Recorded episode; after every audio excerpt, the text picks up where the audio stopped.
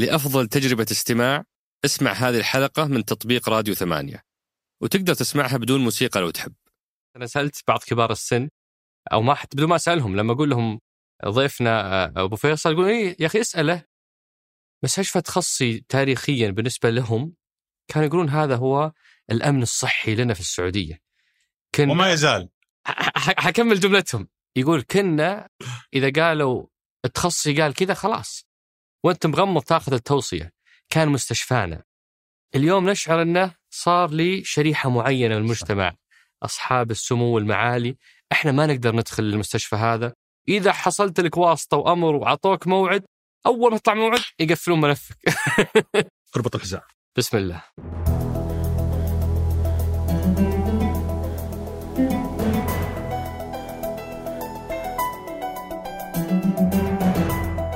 هذا سقراط من إذاعة ثمانية. وأنا عمر الجريسي أستضيف قادة التحول وأحاورهم حول رحلتهم في تحقيق أهداف رؤية السعودية 2030 ضيف حلقتنا اليوم هو المشرف العام التنفيذي على مؤسسة مستشفى الملك فيصل التخصصي الدكتور ماجد الفياض. في محورنا الأول حاولنا نفهم إيش فرق هذه المستشفى عن بقية المستشفيات. ليش هي مؤسسة ولمن تتبع؟ ليش ما تتبع وزارة الصحة؟ إيش قصة تأسيسها؟ وهل هي خاصة بشريحة معينة من المجتمع؟ ليش يرفضون الكثير من الحالات؟ آه، وليش أول ما تخلص موعدك معهم يقفلون ملفك فورا؟ وكأنهم يعني آه، مو متحمسين لخدمتك. آه، إيش المعايير اللي بناء عليها يستقبلون المرضى أو يعتذرون منهم؟ آه، من وين مصادر تمويلهم ودخلهم؟ آه، وإيش علاقتهم بمستشفى الدارة اللي بعض الحالات تحولت له في الفترة الماضية؟ هذه كانت بعض أسئلة محور حكاية جهاز حتى نفهم هذا الجهاز. بعدين دخلنا على المحور المعاصر والمهم آه، المرتبط بالأمر الكريم بتحويل المؤسسة العامة إلى مؤسسة غير ربحية. كيف هذا التحول؟ أول شيء مهم أو مطلوب وش يفرق معاهم؟ وكيف يفرق مع الموظف اللي يعمل في المستشفى؟ هل بيستغنون عن أحد؟ هل بيعدلون رواتب الموظفين؟ والأهم هل بيتغير شيء على علاج المرضى والمستفيدين من المستشفى؟ آه مين اللي بيدفع مقابل العلاج؟ ومين اللي حيستمر علاجه مجاني؟ آه وبعد ذلك انتقلنا إلى تجربة المريض. ليش المريض داخل المستشفى يحس إنه معقب غير مرحب فيه؟ رح لفلان، جيب من فلان، مر على فلان. إيش تعليق ضيفنا على هذه التجربة؟ وبعد ذلك ختمنا بمجموعة من أسئلتكم الثمينة مثل هل بيستمر العلاج مجاني؟ وبالنسبة للموظفين هل بيصرف لهم تأمين طبي ولا لا؟ هل لما يسعرون مستقبلا الخدمة بفلوس بيحطون هامش ربحي لهم؟ وغيرها من أسئلتكم الثمينة. أترككم مع الحوار. إيش الشيء اللي يكسر جمود ال- العمل والأسبوع العمل الطويل؟ وش الشيء اللي يكسر آه، جموده؟ والله أنا أتمنى إن عندي جواب آه، يعني رائع وجميل لكني أنا آه، يعني بطبيعة عملي آه، يعني مسؤول عن مستشفى آه، يقدم رعاية حرجة جدا للمرضى آه، يوجد في ثلاثة مدن آه، في كثير من المسؤولين عندهم مسؤوليات أكبر مني أكيد آه، آه، لكني أنا آه، يعني أحس آه، إني لازم أكون موجود آه، 24 ساعة لتساؤلات سواء من مرضى أو من من زملائي اللي يعني آه، نشتغل مع بعض. آه، ف آه، كون إني دائم معي الجوال وكذا ما يخليني صعب إني أنعزل. أتمنى يعني أنا مثلا مع الجو الجميل هذا والرائع ودك تكشت ودك تروح ودي أكشت أنا ما في ألذ من طعم ال ال ال ال ال ال الكبسة في البر أوه بس يعني هل معناها أقدر أروح 100 متر 200 متر 200 كيلو في في في البر؟ طيب لو ما في إرسال لو كذا. فالحقيقة آه، أنا يعني آه، آه، أتحرق لل- للوقت اللي أقدر أمارس فيه هواياتي وشتى وكذا بس إنه بدون ما أفرغ نفسي ذهنيا ما أقدر أستمتع. لكن إذا بتكلم على هوايتي قبل أنا شخص أبحث عن هواية. بمعنى أخذت في يوم من الأيام هواية مثلا الغطس. مع إني أنا ابن الرياض ما عمري شفت موية أكثر من الساحل يعني بس إني أخذت هواية الغطس وتعلمتها أنا وبعض الزملاء من ضمنهم الدكتور أسامة. آه وتعلمنا وصرت أغطس في كل مكان أروح. وبعدين صارت حادثة حادثة صارت وأنا في فندق في في شرم الشيخ ما هي بلي أنا. فبعدها قلت السلامة غنيمة. عجيب. كنا نغطس ورجعت والفندق وطيب وكذا. ومن بكرة أسمع إن سمك القرش افترس سائحة ألمانية. في نفس المكان. في نفس المكان. طبعا ما هو ما هو في نفس ما, ما أعرفها بس إنها في نفس المكان اللي اللي نغطس فيه. قلت يعني يا ماجد وهذا اسمي. قلت يا ماجد يعني إن شاء الله حدك يعني تموت ما أكلتك سمكه لو على الأقل ياكلك ذيب إي شيء يا يعني مثلا أسد. إي شيء يعني كذا يواجه سمكه وين وش وش وش, وش يقولون فيك الجماعه بس؟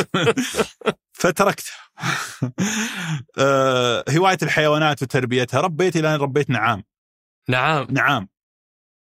آه وبعدين وجدت إنها خطر على الأطفال. من أخطر شيء حافر النعامة. الاخوان السوريين يقولون النعامة ترفسك أو أي. الأردنيين لأن حافرها زي الحديد. لو رفست أحد على طول القبر. جبت لي كم جوز نعام في الأخير ذبحناها وأكلناها ولحمها مو بزين على فكرة. بعد.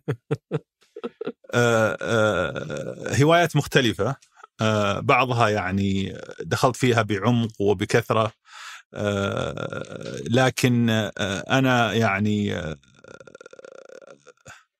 آسف أني أقول أن الآن ما عندي هواية أمارسها يعني آه، وأستطيع الهرب إليها.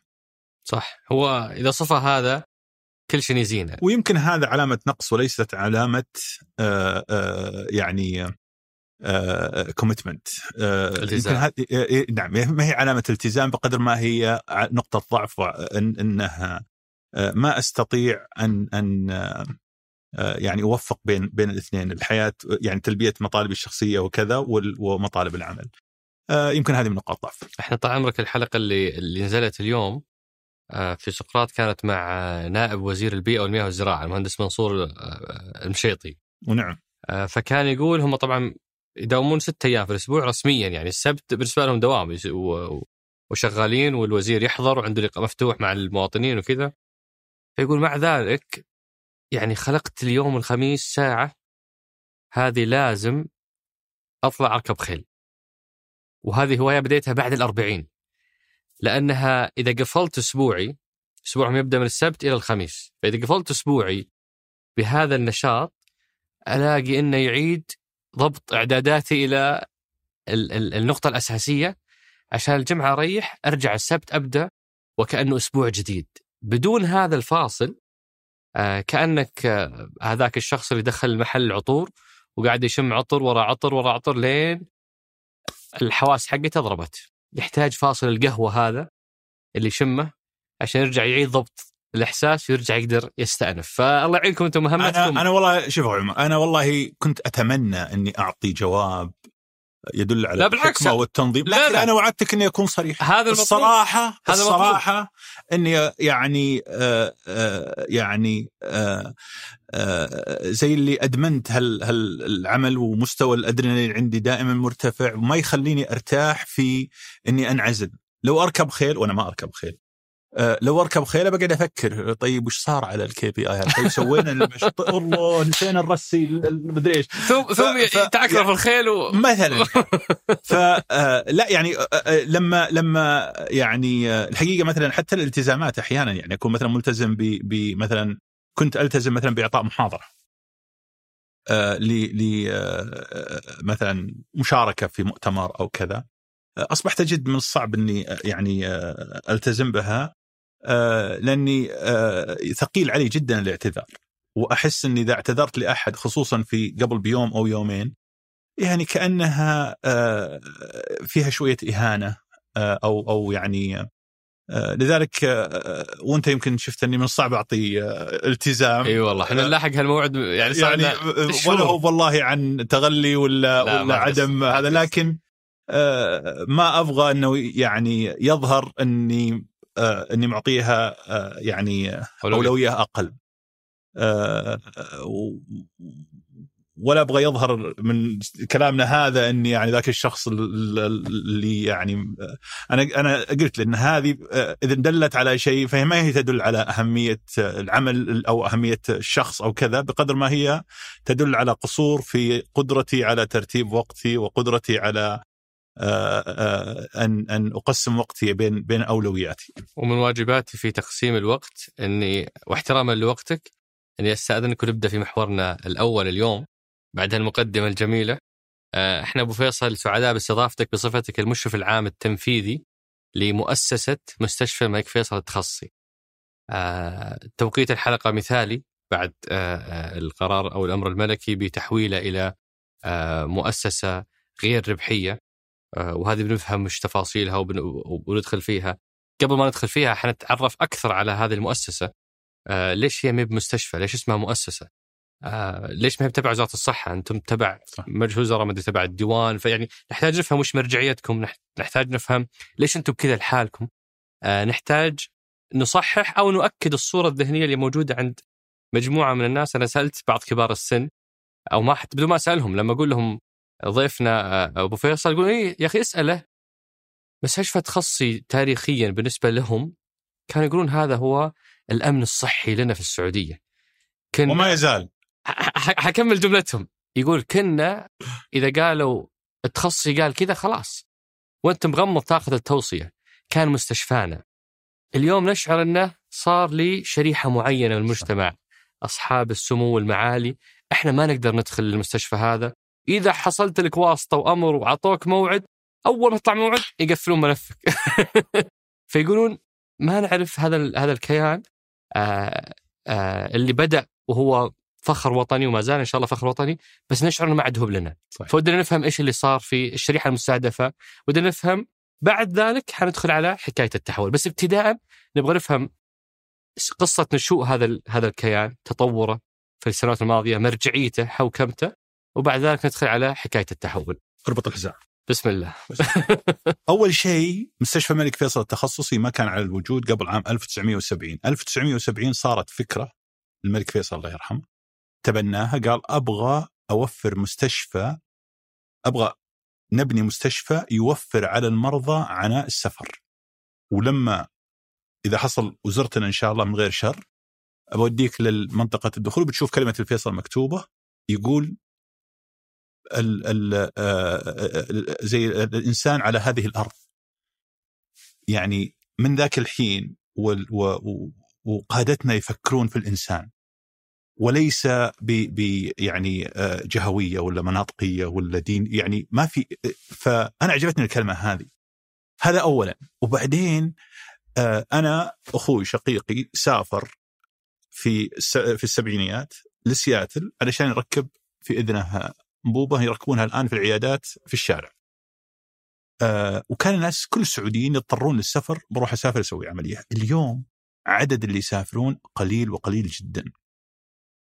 آه لطلب العلاج، فالهدف من بناء مستشفى الملك فيصل الحمد لله تحقق بفضل جهود يعني دعم الدولة اللامسبوق لمستشفى الملك فيصل التخصصي وأنا أقول المستشفى فيصل التخصصي حصل على دعم دعم كبير جدا لم يحصل عليه القطاعات الأخرى يعني بالسهولة اللي اللي هذا. ولكن في المقابل استثمر مستشفى الملك فيصل التخصصي للوصول إلى المرتبة اللي وصل إليها وأنا فخور جدا كسعودي وليس كقائد المستشفى الملك فيصل التخصصي. وقتها كان في مستشفيات غيره؟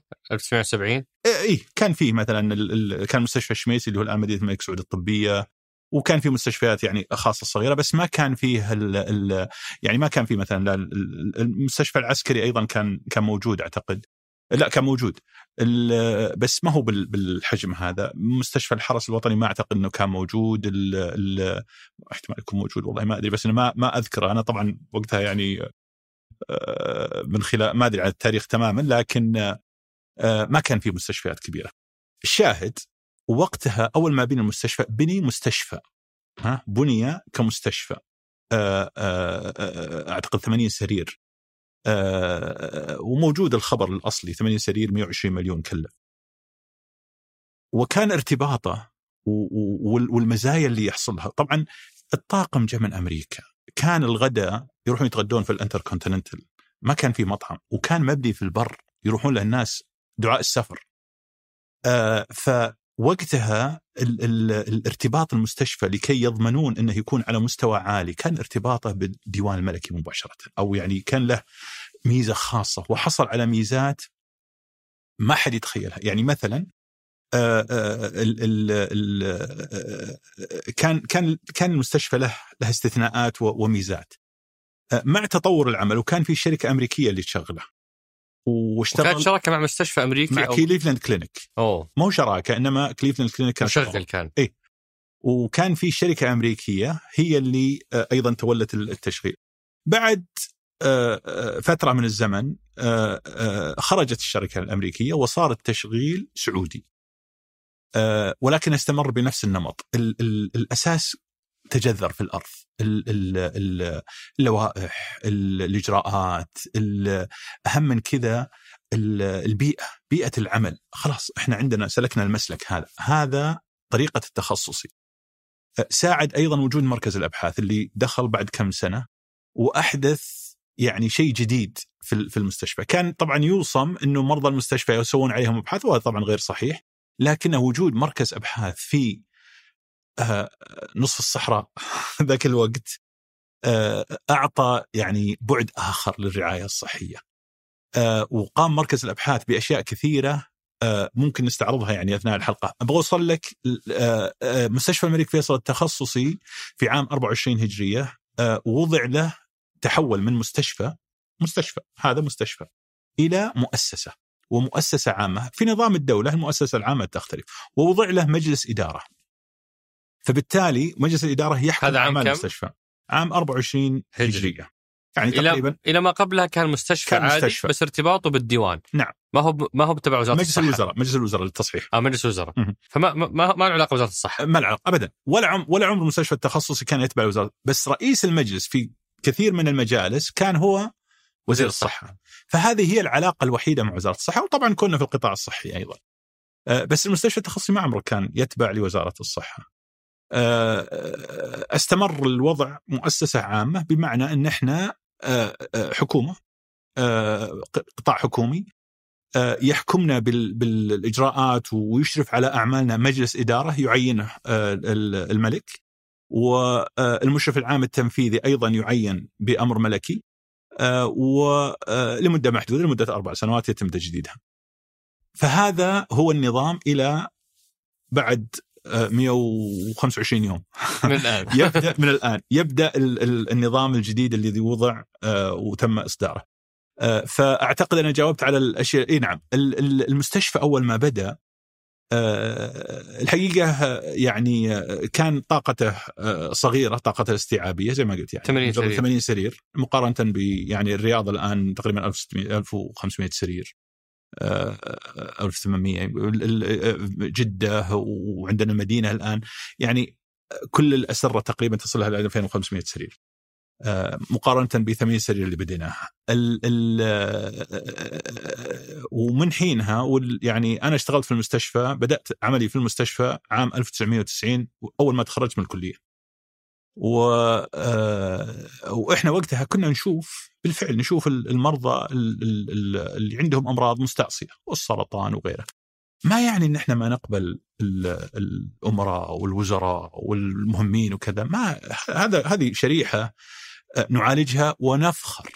أنا شخصيا أفخر إني أنا المستشفى إني مشرف على المستشفى اللي يستقبل. وعلى فكرة ترى نفس الشيء يقول يقوله آه، المستشفيات في أمريكا. يطاقون على على الرئيس الأمريكي يروح لأي مستشفى. رئيس الوزراء البريطاني يعالج في أي مستشفى. يعني هذه مصادر فخر المستشفيات وله بعيب. آه، لكن الحقيقة إنه آه، آه، هل بس الناس مو زعلان عشان هذا الشيء. بالعكس إيه. أكثر لحظة فخر هل, هل نحن فقط قادتنا يثقون بهالمكان. إيه؟ هل نحن فقط لهذه وكيف الدخول إلى المستشفى. في السنة الواحدة يجينا تقريبا حوالي بقول لك إحصائيات عام 2019 آه تقريبا حوالي آه آه 42 أو 43 آه تحويل وصل للمستشفى. والتحويل 43 ألف. ألف تحويل. عفوا 43 ألف. ثلاثة. أصفار معي. 43 ألف. تحويل لمستشفى الملك فيصل التخصصي من جميع مناطق المملكة من جيزان إلى القريات من آه، القنفذه إلى آه، ال- ال- الجبيل والقطيف ولا ما أدري أبعد شيء على الساحل الشرقي من كل مناطق المملكة ومن كل مستشفيات المملكة وبعضهم يجون تقاريرهم يدخلون بها المستشفى يقول أبغى أعالج عندكم. هذه تعرض على لجنة طبية ونحدد هل المريض هذا يستفيد من التخصصي؟ هل يمكن علاجه في التخصصي؟ أنا شخصيا أبغى أقبل ال 45000 كلهم. بس ما نقدر. إحنا برضو يعني عندنا آه، حدود لطاقتنا الاستيعابية. ولو قبلناهم بيجي 45000 ثانية غيرهم. لأن في مستشفيات أخرى تقدم خدمات رائعة ويمكن أحسن من التخصصي في بعض التخصصات. ال- الحوادث الحروق الرعاية ال- ال- الرعاية طويلة المدى ال- ال- العلاج الطبيعي. هذول يقدمون خدمات متخصصين فيها. إحنا ما إحنا متخصصين فيها. ولا إحنا أفضل ناس فيها.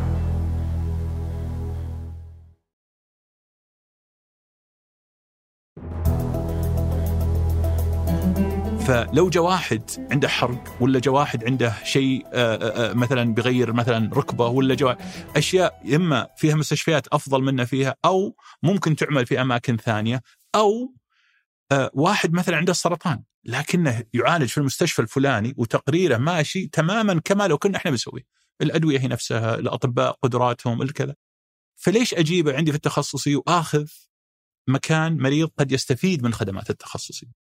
فكنا يعني ال ال ال معدل الرفض عندنا آه، تقريبا 52% يعني من كل عشرة نرد خمسة. آه، هذا في 2019 فنقبل حوالي 20 إلى 22 ألف مريض في السنة. آه، وغالبيتهم العظمى ودي أقول 90 95 99% مواطنين. زي وزيك على الأقل زيي ما أدري عنك أنت هي أنا عقلي صاحب معالي آه، آه، مواطنين آه، يعني تم تقديم تقريرهم والقرار طبي وليس إداري في غالبية هال- هالمرضى هذول. فالكلام ما هو بصحيح، الكلام إنه لما زاد عدد المرضى أصبح عدد ال ال يعني الحالات اللي ما نقدر نستقبلها ما ودي أقول رفض، الحالات اللي ما نقدر نستقبلها بالطبع أكثر. وأنا قلتها قبل فترة ويمكن وأخذت يعني انها آه، قلت ال- ال- ال- التخصصي آه، تعرف فيه فيه تعبير باللغة الإنجليزية victim of your own success يعني آه، هذه ضريبة النجاح. أنا سعيد إن الناس يبون يدخلون تخصصي وسعيد إن الناس يقولون يعني يزعلون إذا ما تم قبولهم ولا ما فتح ملف ولا تقفل الملف زعلوا.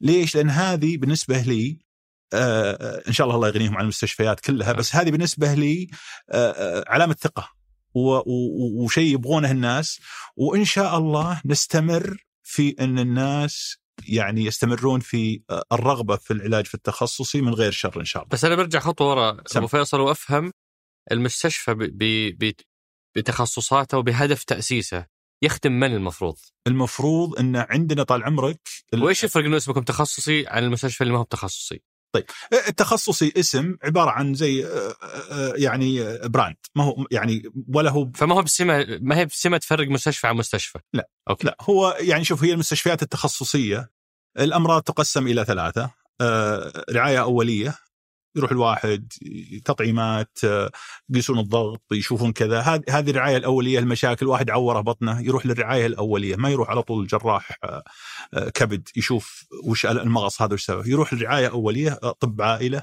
أطباء بارعين في معرفة ال- الأعراض وتقسيمها. يقول لك هذا أنت غالبا عندك مثلا يا أما تلبك معوي يا أما لا سمح الله السرطان في المعدة.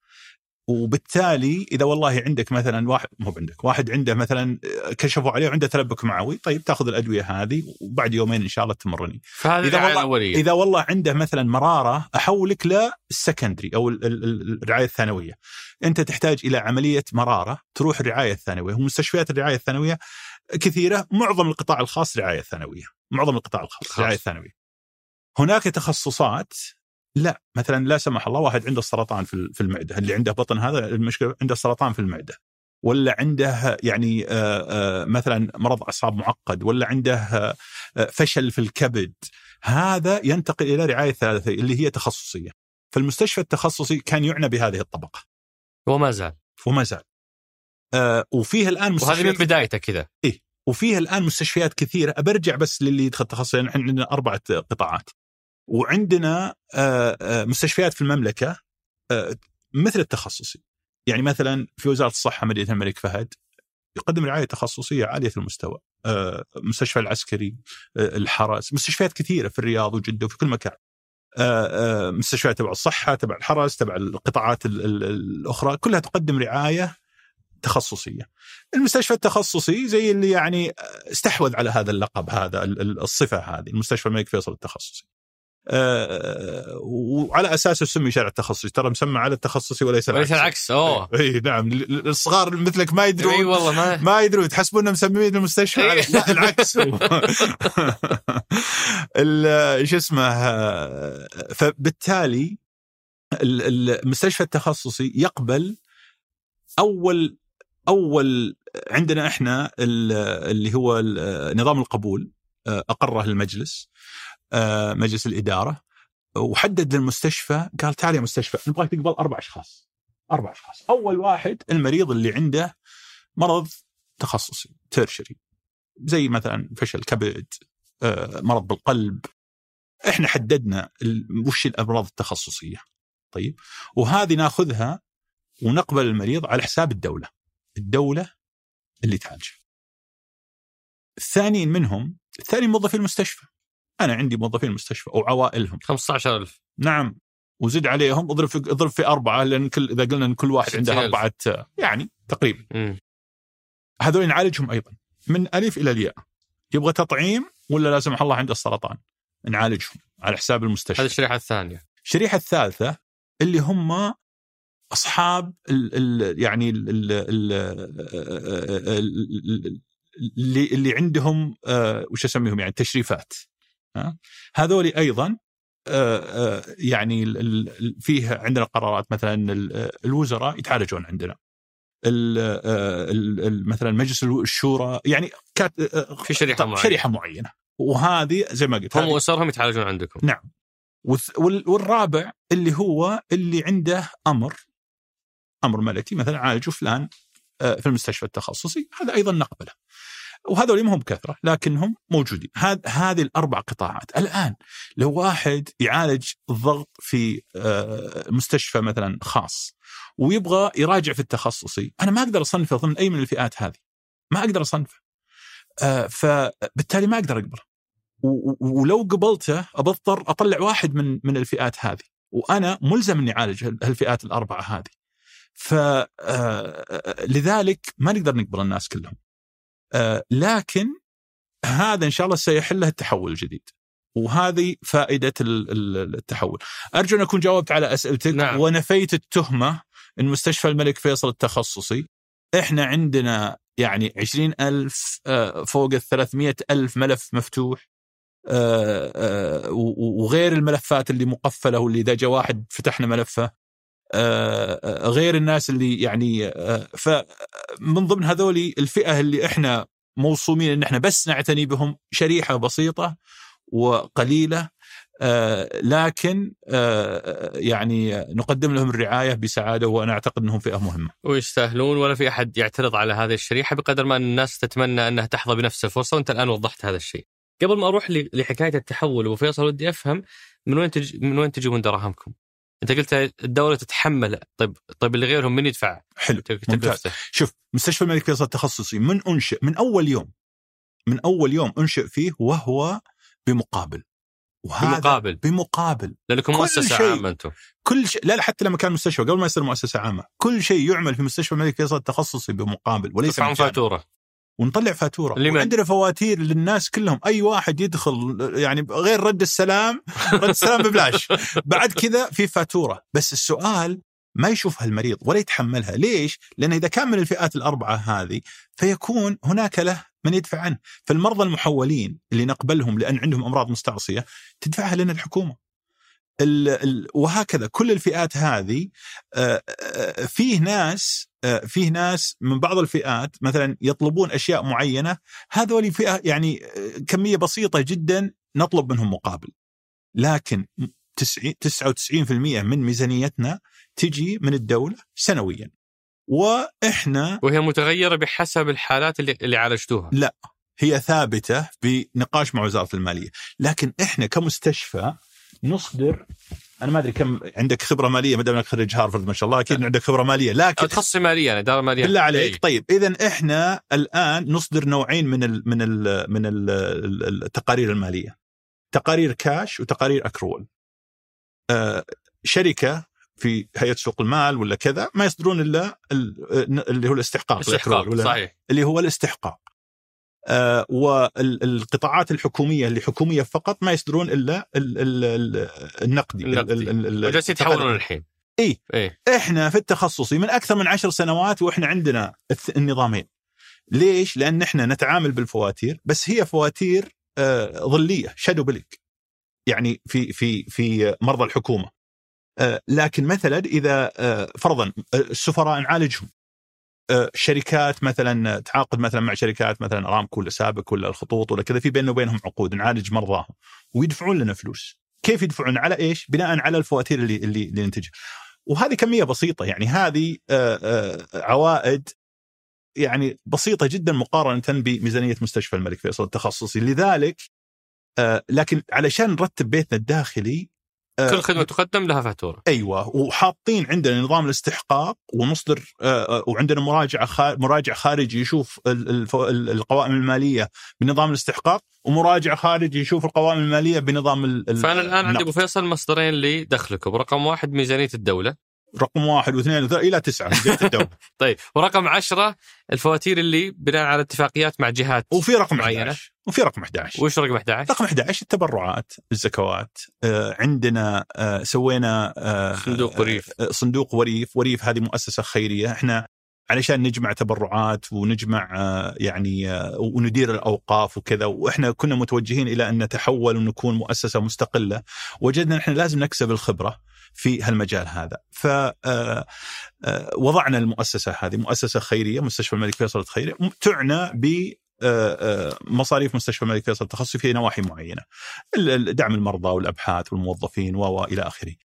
كم آه. كم حجم الوقف هذا؟ آه، ما هو ما هو ما هو. معلن؟ ما لا لا ما هو شيء يذكر ما إيه. هو شيء يذكر يعني شيء. بسيط لكن آه، يعني آه، فيه واقف أوقف مثلا آه، أسهم بمقدار 5 مليون آه، في عندنا صندوق وقفي آه، يعني جمعنا فيه أو وصله بعض بعض التبرعات وكذا لكنه ما هو ما هو ما هو شيء يعني كبير ولا أدري عن آه، يعني حقيقة الآن ما عندي الخبر كم كم وصل تماما.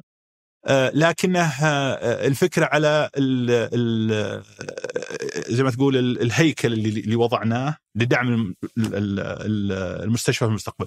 آخر مصدر مصادر الدخل اللي هو الاستثمار. استثمار استثمار أسسته شركة. وعندنا شركة، الشركة هذه تأسست من تقريبا عشر سنوات. والفكرة منها إنه كان عندنا عاقد ل ل آه، من من آه، يعني طلب من المختبر اجراء تحاليل وإحنا حكومة وشون شلون نشرج ال- ال- الناس؟ وما قدر يسويه إلا إحنا. فأنشأنا الشركة هذه على أساس تصدر ال- ال- الفواتير هذه وتجمعها. وبعدين اكتشفنا إن عندنا طاقة استيعابية زايدة في بعض الأماكن. وعندنا قدرات الناس يبغونها. يعني يجي واحد يقول يا أخي أنا ماني عارف آخذ شهادة الجودة الفلانية. تعالوا يا التخصص يساعدوني وأعطوني شهادة الجودة الفلانية. لو بيروح يجيب له الشركة استشارية بيدفع عليها ثلاثة أربعة مليون أقل أكثر ما أدري. وإحنا نروح عرقت جزاك الله خير. يعني وهذا يعني من أموال الدولة. أنا أدفع رواتب للناس وأعطيهم بدل سكن وبدل سفر و علشان ينتجون.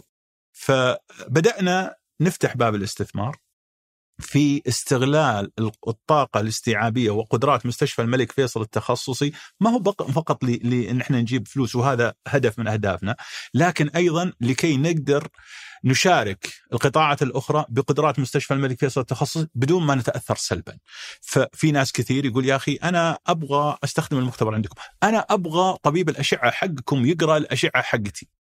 آآ آآ وأنا لو بفتحها كذا حبي ما يعني صعب إن نحكمها، فقلنا نسوي شركة وندخل قراءة الأشعة كمثال ولا المختبر ولا عندنا إحنا متطورين جدا وأنا يعني أقدر أقول هذا بثقه في ال- الكمبيوتر في ال- ال- ال- الانفورماتكس في المعلوماتية الطبية. دكتور أسامة مبدع. جدا. الله يعطيه آه، العافية آه، وما شاء الله يعني آه، جوائز تترى السنة هذه أخذنا جائزتين يعني عالميتين واحدة ما في برا التخصص برا أمريكا وقبل أسبوع جابوا لنا الثالثة قبل. أسبوع فيعني ما شاء الله عندنا قدرات رائعة جدا كم إيرادات الشركة هذه الاستثمارية؟ آه، آه، الإيرادات ال- ال- وليس الأرباح آه، يعني حدود 200 مليون 200 مليون. يعني تراها رقم صغير مقارنة بميزانية مستشفى الملك فيصل التخصصي. لكن الفكرة هي آه، طبعا في عليها عليها قيود كبيرة جدا. هي وال وال وشركه ومؤسسة وريف. عليهم قيود اللي هي القيود الحكومية. إحنا نمشي يعني جنب كذا بين ال بين ال جنب الجدار وبين ال- ال- الحدود. لكن إذا أعطينا الحرية يعني لما تشوف مثلا ميزانية ميزانية مثلا آه، مستشفيات في أمريكا مثلا آه، كليفلاند ولا كذا تلقى 20% من ميزانيتهم إلى 15 15 إلى 20% جاية من الأوقاف و15% الثانية جاية من الاستثمارات. إحنا نتكلم على ميزانية تقريبا يعني billions ثلاث أربع أضعاف ميزانية التخصصي. ونتكلم على دخول مدخولات عالية جدا للاستثمار. طبعا و60% من آه، من عملهم ال- ال- الطبي يعني فواتيرهم الطبية. إحنا نشوف إن في يوم من الأيام سنستطيع تنمية الأوقاف وتنمية ال ال الاستثمارات لدرجة إنها تسهم بحدود 20 إلى 30% من ميزانية مستشفى الملك فيصل التخصصي في 2030 وهذه حنجيها الحين بعد ما نجاوب السؤال الأخير. إيش علاقتكم بمستشفى الدرة أو الدارة عفوا؟ الدار الدارة. الدار آه شوف الدارة تبعكم آه هو؟ الآن علاقتنا في الصفر. علاقتنا زي آه، علاقتي بمانشستر يونايتد. ابدا ما لنا علاقة ابدا. شكلك نيوكاسل أنت. لا ابدا والله ولا لا، أعرف الكورة. نيوكاسل تبعنا لازم. إيه لا صح نيوكاسل. إيه، لا نيو- نيوكاسل من زمان أنا من صغري وأنا أتابع نيوكاسل. لا شو اسمه؟ بس تحولون الحين أنتم المرضى لا لا خليني أقول لك خليني أقول لك العلاقة بس إيه. على أساس يعني الإخوان الجميع يفهم. آه، لما بدأ الكوفيد آه، وضرب ال- ال- العالم كله وكان المملكة العربية السعودية ما هي مستثنات من هالشيء هذا. آه، جانا سؤال من القيادة إحنا نبغى نحضر مستشفى الملك فيصل التخصصي ولا نبغى القطاع الصحي ينكشف وبالذات مستشفى الملك فيصل التخصصي. أنتم تعالجون سرطان وتعالجون كذا. ف آه، جوابنا إن إحنا نتوقع إن مرضانا كثير منهم عندهم ضعف المناعة وسيعانون. ولا ندري ال- المرض كنا نتعلمه ما ما فإحنا حضرنا أنفسنا إن يعني قلبنا كثير من الأجنحة إلى عناية مركزة ما ندري وش بيصير آه، فكل العيادات الخارجية دفيتوهم هناك فجانا السؤال طيب هل بيتأثرون المرضى اللي يعالجون فيها اللي يعالجون فيها الأسرة هذه اللي يحتاجون يدخلون؟ قلنا لهم طبعا أكيد. ما الحل؟ الحل إن إحنا نجد طاقة استيعابية الآن. وقتها كان مستشفى الدارة لسه مخلص، كان افتتح في جانيوري و... وإحنا نتكلم في في تقريبا حوالي مارس. شهر أبريل. كذا مارس أبريل. أبريل ما فتح إلا من ثلاث شهور، ما بعد أمداهم يشتغلون. فجاء الاقتراح إن إحنا ناخذ مستشفى من المستشفيات الجاهزة وكان في ثلاث اقتراحات. واحد منها مستشفى الدارة، مستشفى الدارة قريب من عندنا. ف والإخوان الحقيقة في مستشفى الدارة كانوا متعاونين جدا ومتفهمين و... وقالوا لنا يعني لو ببلاش هذا يعني مساهمتهم. آه، الدولة طبعا كانت يعني كريمة وما أخذنا شيء يعني ببلاش. آه، شو اسمه بس إنه كانوا متفهمين جدا ومتعاونين. اخذناه لمدة سنة. آه، شفنا العديد من المرضى وعالجنا فيه العديد من المرضى ونقلنا المرضى من مستشفى الملك فيصل التخصصي المركز الرئيسي الاسعاف في خلال 24 ساعة انتقل من هنا إلى هنا علشان نضمن إنه ما في أحد يتأثر. وشغله آه، طاقم مستشفى الملك فيصل التخصصي في يعني ثلاثة أشهر المستشفى كاملا اشتغل بكل قطاعاته بما فيها غرفة العمليات والمناظير و و إلى آخره. حقيقة شيء ما هو سهل لما تشوف إنه كيف تشغل مستشفى 200 سرير في خلال ثلاثة شهور في ظل حوسة و- وأزمة الكوفيد طيب ليش تاخذون إنجاز. فلوس من الناس؟ كيف؟ ليش تاخذون فلوس في الدارة من الناس؟ آه ال- المراجعين ال- ال- الآن الصورة الذهنية عند الناس إنه ترى إذا خدمة اليوم هي اليوم هذه إيه. اليوم ه- اليوم إي. لا لا فلما انتهت السنة لما انتهت السنة خلاص انت إحنا إحنا اخذنا عقد مدة سنة واحدة فقط. فانتهت 2020 ما عندكم علاقة فيه. انتهى جاء جاء آه، آه، شهر خمسة 21 سلمنا عليهم شكرا جزيلا. آه، يعني آه، ودكاترتكم الآن عندهم عيادات هناك؟ الآن علاقتنا زي ما قلت لك زي علاقتنا بمانشستر سيتي. انتهت. ما عاد. ما لنا دخل فيهم. الآن هم مستشفى هذه. الصورة صراحة ما هي بواضحة لأن بعض الناس يقولون اي هذا هذا الذراع الاستثماري للمستشفى. لا لا ابدا ابدا. فاللي ما. ما يبون يعالجونه يدفونه هناك. لا والأطباء هناك يعالجون بفلوس. هو كان هو كان آه، آه، آه، حل مؤقت فترة الجائحة. لإيجاد طاقة استيعابية لاستيعاب المرضى اللي كانوا سيعانون وستتأخر آه، تحاليلهم وفحوصاتهم لو ما نقلناهم هناك. نقلنا بعض التخصصات لمستشفى الدارة لمدة سنة وفرغنا المستشفى الرئيسي إما لاستقبال حالات ال- ال- الكوفيد أو لاستقبال الحالات الثانية زي مثلا يعني مرضى السرطان مثلا كثير منهم ومرضى القلب وكذا تأخرت عملياتهم فاضطرنا اضطرينا ننومهم في الأماكن اللي آه، المرضى اللي نقلناهم. أي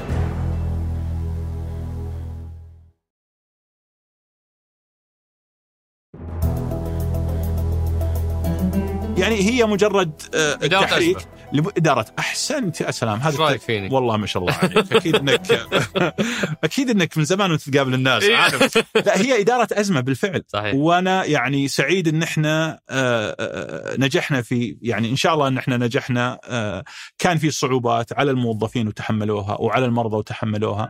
لكن في الأخير ال ال النجاح العظيم اللي سوته المملكة العربية السعودية. يجعل الواحد يفخر وأنا سعيد إن مستشفى الملك فيصل التخصصي كان ضمن هالنجاح هذا ومستشفى الداره كان حل مؤقت. علاقتنا به انتهت من شهر خمسة من هذا العام وطلعنا وخلاص ما عاد بيننا وبين علاقة. كل اللي فات أبو فيصل مقبلات. أوه. إي جالسين بس نتعرف. خلينا نشرب القهوة. يبي لها رشفة زنجبيل أو قهوة. لا قهوة زينة. قهوة.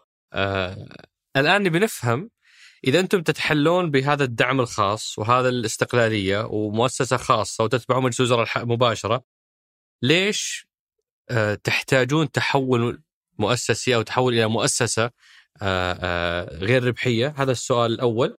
ومعاه يجي جنبه سؤالين. الاطلاع بعد اطلاع على وثائق الرؤيه لقيتكم موجودين في برنامج التخصيص صحيح. مبادرة التحول المؤسسي لمستشفى الملك فيصل التخصصي ولقيتكم موجودين في التحول الوطني صحيح. آه، أربع مبادرات. ولقيتكم بعد هذه بعد- بعدين انتقلت إلى برنامج تحول القطاع الصحي. عندكم التحول المؤسسي والتحول التشغيلي. ما شاء الله عليك. إيش رأيك؟ لك المعلومات يا أخوي والله موزينها هذه والله. فهد لك- فهده ما شاء الله عليها. ما شاء الله فضت. الاوراق نفض فنبي نفهم وش أنا قصة بعرف هذا شلون جبت بس الأربع؟ ترى التاريخ هذا مو حالي يعني. إيه. ما شاء الله عليك في ال history وانت back إيه لا. لا أنا أقول لك آه، أول شيء وش أنت سألت سؤال مهم. ليش تغيرت؟ أنا يسألوني يوقفوني في اشياء المستشفى نقلتها من هنا وحطيتها هنا وش صح. فائده يعني؟ آه، الحقيقة آه، لنا تقريبا أربع سنوات وإحنا نعمل لهذه النقطة. يعني آه، تاريخ صدور القرار أنا أعتبره من منظور المتواضع يعني نقله في تحول في المستشفى بمعنى الكلمة، لكن ما هو تحول turnaround بقدر ما هو تحول نوع آخر برجع له بعد شوي. ليش؟ إحنا حكومة. إحنا مؤسسة حكومية نخضع لأنظمة الدولة. وهذه الأنظمة ساعدت مستشفى الملك فيصل التخصصي كل المرحلة اللي راحت ووضعت مستشفى الملك فيصل التخصصي في المرتبة اللي وصلنا لها. لكن الحقيقة لما جت الرؤية من يعني ومتطلباتها وطموح القيادة وخصوصا سمو ولي العهد في مستشفى الملك فيصل التخصصي وجدنا أنه تحدي أكبر من الشيء اللي نقدر نسويه بالحركية اللي توفرها لنا أنظمة الحكومة الحالية، بالرغم يعني أ- أ- أنا ما ودي بالرغم من أنها ممتازة وداعمة و- وتم تحديثها وجدا مرنة أ- بمقارنة بالسابق، لكن لما تشوف ال ال ال ال ال المؤسسات اللي إحنا مطالبين إن إحنا نجاريها. ننافسها ونجاريها كلها يعني معظمها لم يكن كلها كلها مؤسسات غير هادفة للربح طبعا قد يكون بسبب ضرائب وكذا لكن عندهم حرية القطاع الخاص. هذا المعنى في الأخير. يملكون حرية القطاع الخاص.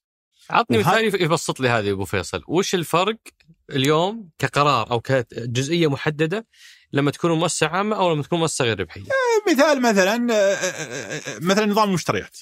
أنا كحكومة ملتزم بنظام المشتريات بمعنى إني إذا بغيت أرسي عقد لازم أمر بمراحل معينة آه، آه، على نظام تم تفصيله لكي يحكم يحكم حوكمة صحيحة لكي يحكم كل قطاعات الدولة، لكنه ما هو مفصل تحديدا للمستشفى الملك فيصل التخصصي ولا يلبي حاجاته الدقيقة. سلم الخدمة المدنية أنتم ملزمين فيه؟ لا ما ملزمين فيه، لكن بقول لك مثال، المثال الثاني مثلا الدفع. الآن إذا جيت مقاول وقلت له ابني لي هالمبنى هذا آه، هو يعرف إنه ما راح ياخذ فلوسه إلا ب يعني بترتيب معين مع وزارة المالية ومسيرات يرفع شوي الأسعار. يا ريتها شوي. ليش؟ لأنه هو أصلا حاسب إنه لازم ياخذ التكلفه والربح قبل آخر دفعة. فدائما أسعارنا أغلى من غيرنا مقارنة مثلا بالقطاع الخاص. ليش؟ هذا يقدر يوظف واحد في ثلاثة أيام ويقدر يبدأ المشروع آه، حتى قبل ما يوقع العقد. ويقدر آه، يدفع للمقاول بناء على آه، ما يراه من من من يعني حادثة مشهورة أحد ملاك القطاع الخاص جاء للمقاول يبني له مستشفى وقال متى تخلص؟ قال له خلص بنهاية السنة، قال إذا خلصته في رمضان هذه 10 مليون زيادة لك أنت. حرث الأرض. لأن فائدته لما يخلص المبنى 30 مليون في الشهر. فال10 مليون هذه ما تمثل له شيء.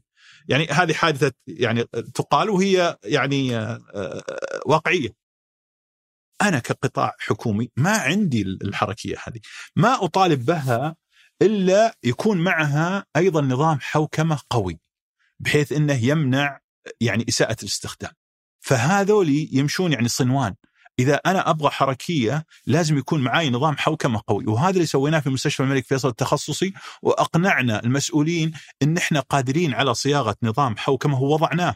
وبدينا أشياء ما هي موجودة في أي قطاع حكومي آخر. مثلا شو اسمه عاد ساعدني في هذه whistleblowing مثلا ال whistleblowing policy إنه آه، الابلاغ الابلاغ الإبلاغ مثلا عن الفساد. آه، هذا نظام حو من أحد مستلزمات الحوكمة. أشياء كثيرة بدأناها ما هي موجودة في في القطاعات الحكومية آه، بشكل يعني عادي. ليش تحضيرا لنا إن إحنا نصير مستقلين. النظام مثلا يعني المشتريات الحكومية، نظام مثلا أهم شيء تخطيط الميزانية. أنا ممتن إن وزارة المالية تدعم مستشفى الملك فيصل التخصصي بميزانيات كريمة، لكن الحقيقة اني أنا أضع الاستراتيجية في مستشفى الملك فيصل التخصصي وبعدين أنتظر وزارة المالية تدعمني. طيب لو قرروا مثلا ذاك السنة إنه مثلا ما يدعمون المشروع الفلاني هذا آه، آه، آه، معناها استراتيجيتي ابغيرها فهي الحقيقة الحرية في أنت قلت مثال بسيط أعطيتك مثال بسيط لكن الحقيقة لما اقولها لك بشكل يعني شوية إداري النظام هذا يعطي المستشفى ومجلس إدارته حرية تنفيذ استراتيجيته كما يضعها. النظام المالي، النظام الإداري، كل الأنظمة اللي تضعها تضعها بناء على لتحقيق استراتيجيتك. الآن أنا أحط استراتيجية ثم افاجئ مثلا بوزارة العمل يقولون مثلا ما توظف. طيب أنا ناوي أبني ناوي أسوي وكذا أنا عندي شيء هذا افاجئ مثلا بنظام مثلا أنه لازم مثلا أشتري من الشيء الفلاني أو لازم أتبع النظام الفلاني.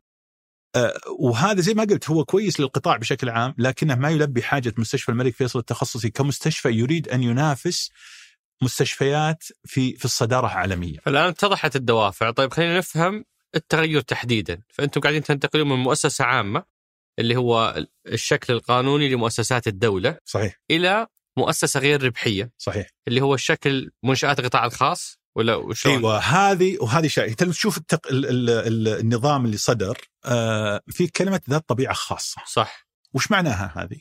هذه آه آه وهذا يجاوب على السؤال اللي قلتوا لي آه ليش أنتم في الخصخصة وكذا، إحنا أول ما بدأ التحول آه من أربع سنوات تقريبا أو عام 2017 آه قلنا نتحول إلى إيش؟ وكانت الفكرة إن إحنا نتحول إلى خصخصة، نكون شركة خاصة.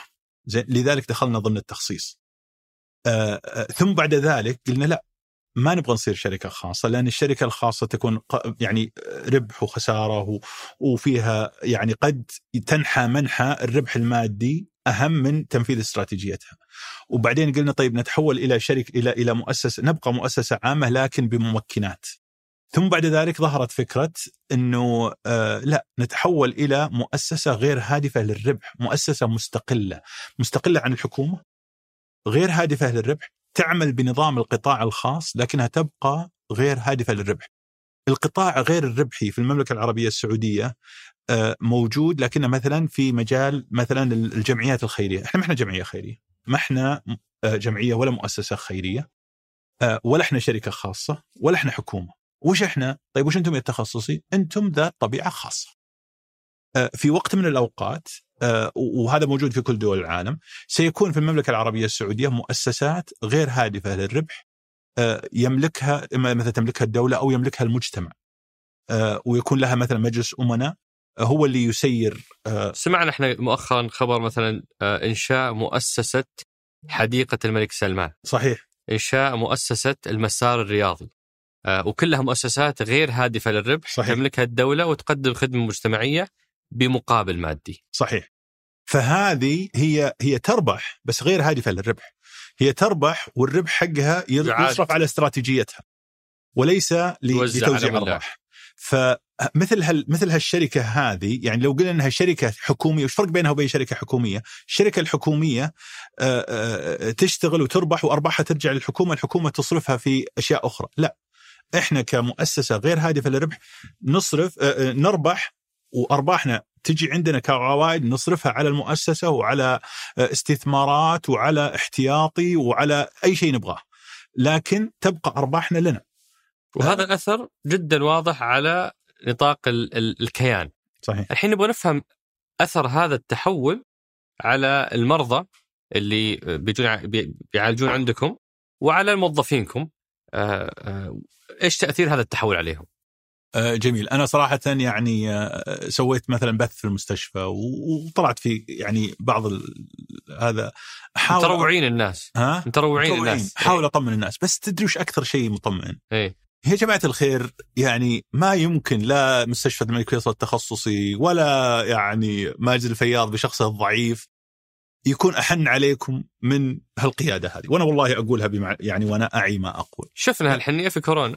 مثلا ما ما برامين اللي سوونا كلها اللي سووه في كورونا. بالضبط. والله أقولها وأنا يعني باللسان الواثق. يا أخي الواحد يقرأ الأمر الملكي ويقرأ أنه ينقل جميع الموظفين. فليش الموظف يعني أنا يجوني مو... ليش يعني وين مصدر الخوف إذا كان في الأمر الملكي؟ يعني بس هل هو نقل دائم ولا سنتين؟ أول سنتين خلي خلي بجيك بجيك إيه؟ زين ينقل جميع الموظفين. فخلاص يا أخي تنقل. يعني ليش انت لا تؤكد ما والناس ولا موظف لن والناس يوقف. والناس يقولون اي بتنقصون رواتب. يا أخي النظام يكفل لك نظام انه إذا نقل موظف لا يقل. إذا كان فيه تغير الناس يقول عسى ما تغير إذا يقول عسى ما تغير رواتبنا قل قل أقول لك قل عساها تتغير. لأن إذا كان تغير فهو يكون تغير للافضل بس يعني انت أنا أفهم شغلتين. أفهم أفهم مصدر القلق. بس عفوا دقيقة انت متاكد شغلتين الحين. نعم. لن يعفى أو يستبعد أي موظف في هذا الانتقال وليس بسبب التحول ليس بسبب التحول. أنا بس بقول شيء. إيه؟ ترى هذا يعني نظام مستشفى الملك فيصل التخصصي اليوم يحق لي إني مثلا أستغني عن فلان. يحق لي هذا قبل التحول يحق لك. هذا إيه؟ نظامي. هذا موجود. فالنظام ما راح يقول هذا كرت لكم يا موظفين ما راح تتغيرون للأبد. ولا ما راح يجيكم شيء ولا لا. أنا نظامي الموجود اللي يحكمني الآن سيستغني وما زلت تقدر تستغني. العقود العقود مستمره زين فما في أحد بيتخفض راتبه. ولا أحد بيتخفض راتبه. لكن مثلا يعني شوف أنا يعني أبغى أكون بس واضح أيضا للزملاء. ترى صح. ترى اليوم اليوم أنا أجي وأشوف مثلا إنه والله البدل هذا أنا كنت أعطيه مثلا بسبب واحد اثنين ثلاثة. الآن ما أحتاجه. الشخص هذا كان مثلا أعطيه مثلا بدل لأنه كان مثلا رئيس قسم. الآن ترك رئاسة القسم. يعني الأشياء هذه متغيرة. لكن الراتب الأساسي والبدلات التي تعطى ب يعني بنظام المستشفى السابق ستستمر كما هي.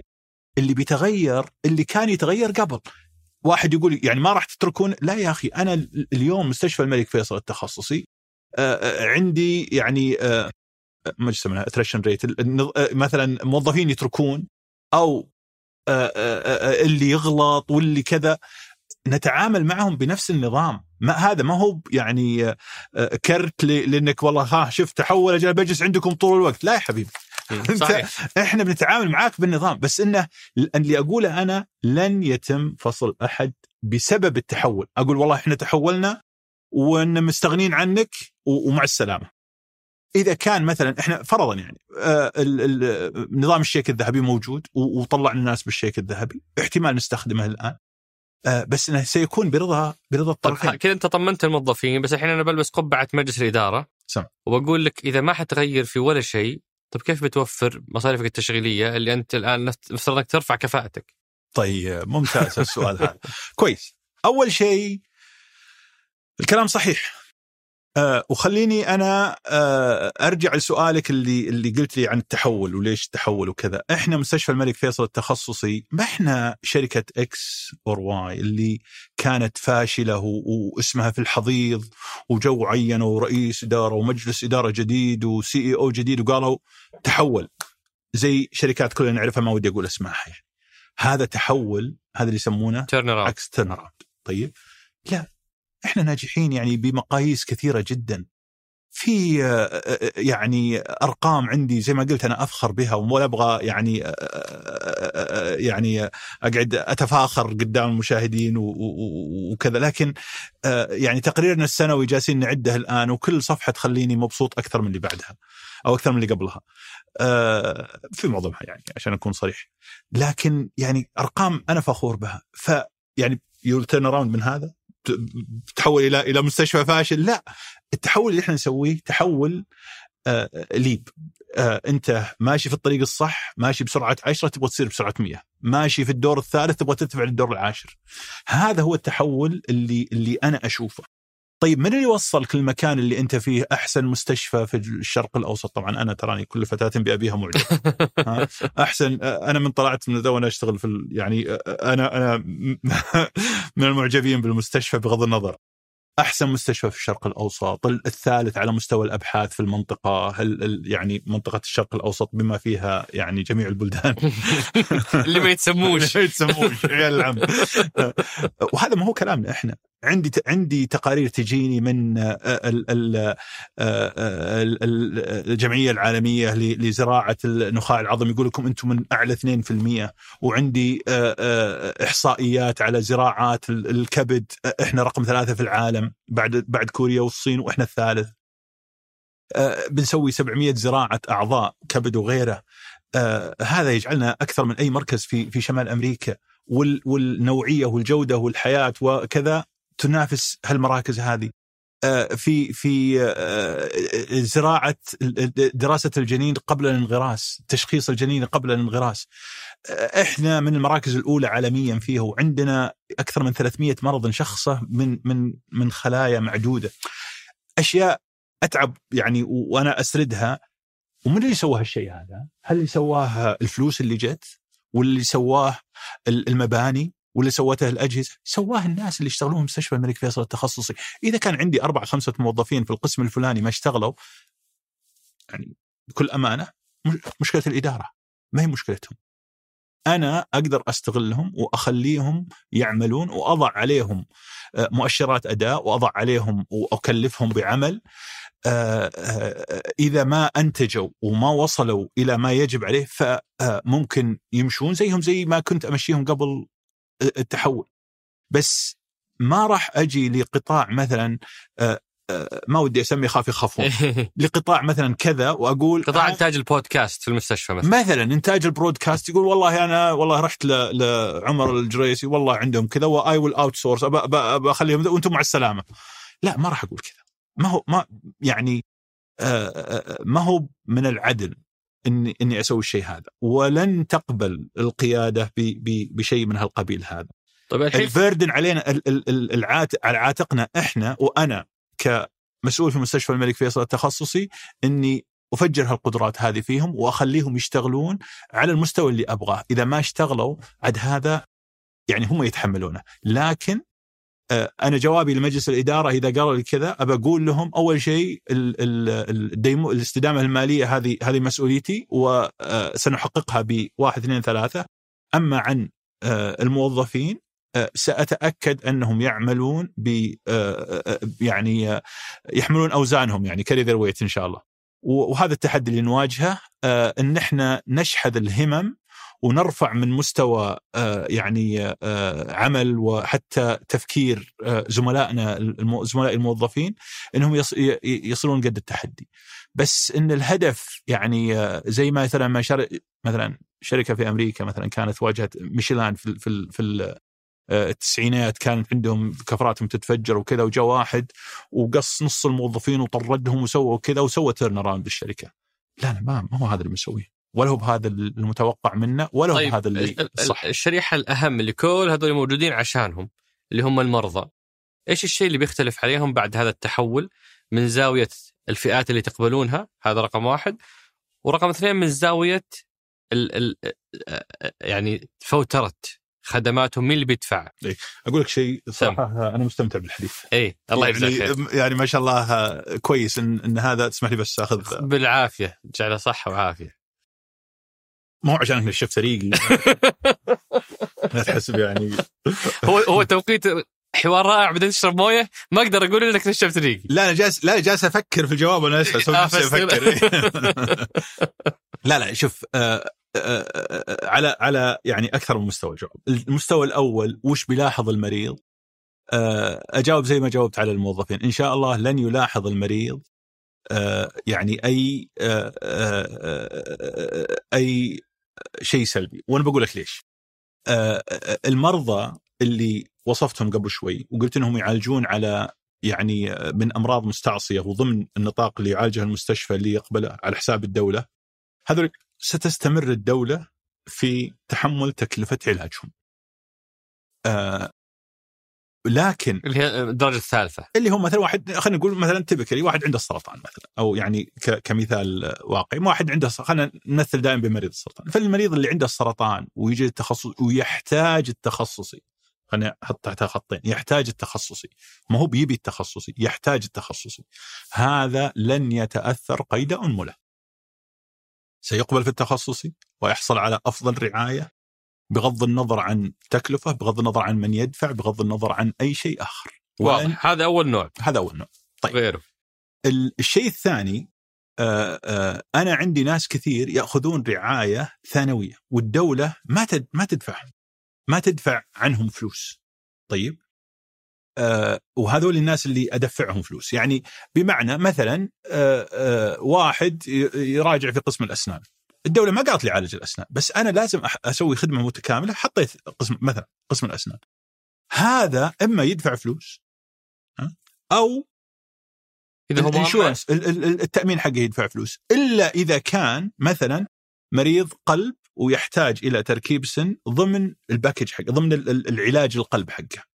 أو كان مثلا مريض سرطان أو مثلا واحدة عندها مثلا سرطان في الثدي وأحتاجت مثلا آه، آه، ثدي صناعي أو واحد مثلا سرطان في الركبة وسوينا له مفصل للركبة. لكن واحد عنده احتكاك في الركبة ويراجع في مثلا مستشفى خاص وقال أبغى أغير ركبتي وبجي التخصصي هذا إما يدفع عنه التأمين أو يدفع هو. أو يدفع هو ليش؟ لأنك ممكن تسويه في أي مكان. وأنا ما هو هدفي إني أسحب المرضى من القطاع الخاص. اللي يبغى التخصصي ما هو باللي يحتاج اللي يبغى التخصصي يجي ويدفع أو يدفع عنه التأمين. إذا إذا كان عندي طاقة استيعابية ما راح أفتحها ل ل- مثلا تغيير ركبة وتغيير مفاصل وأنا عندي ناس سرطان جالسين ينتظرون غرفة عمليات. لا إذا كان ما يؤثر على قائمة الانتظار للمرضى اللي يحتاجون التخصصي. الكلمة اللي تفرق الكلمتين تحط يحتاج ويرغب. ودنا إن بكل الناس لكن ما نقدر. فبالمختصر اللي نبدأ يحتاج باللي يحتاج اللي يحتاج لن يتأثر. لن يتغير على شيء ولا يضطر إنه يدفع سواء قائم اليوم أو في المستقبل. أحسنت. اللي يرغب هذا حيدفع هو أو شركة التأمين حقته حتدفع نيابة عنه. إذا كان عندنا قدرة على استيعابه. إذا كان عندهم قدرة إذا كان عندك لا لو يعني لو مثلا اللي واحدة يحتاج. واحدة مثلا بتولد إذا كان والله عندي مساحة وفراغ وطاقة استيعابية على الرحب والسعة. هذه هذه فاتورتنا. وعلى فكرة بنخليها أغلى من الخاص لأن يعني المفروض ان القطاع الخاص يعني هذا يقوم به القطاع الخاص بشكل. لكن اذا إذا واحدة بتولد على الرحب والسعة. طيب واللي إذا- موجودين اليوم من من الدرجة الثانية؟ اللي من الدرجة ترى الموجودين اليوم اليوم ندفعهم.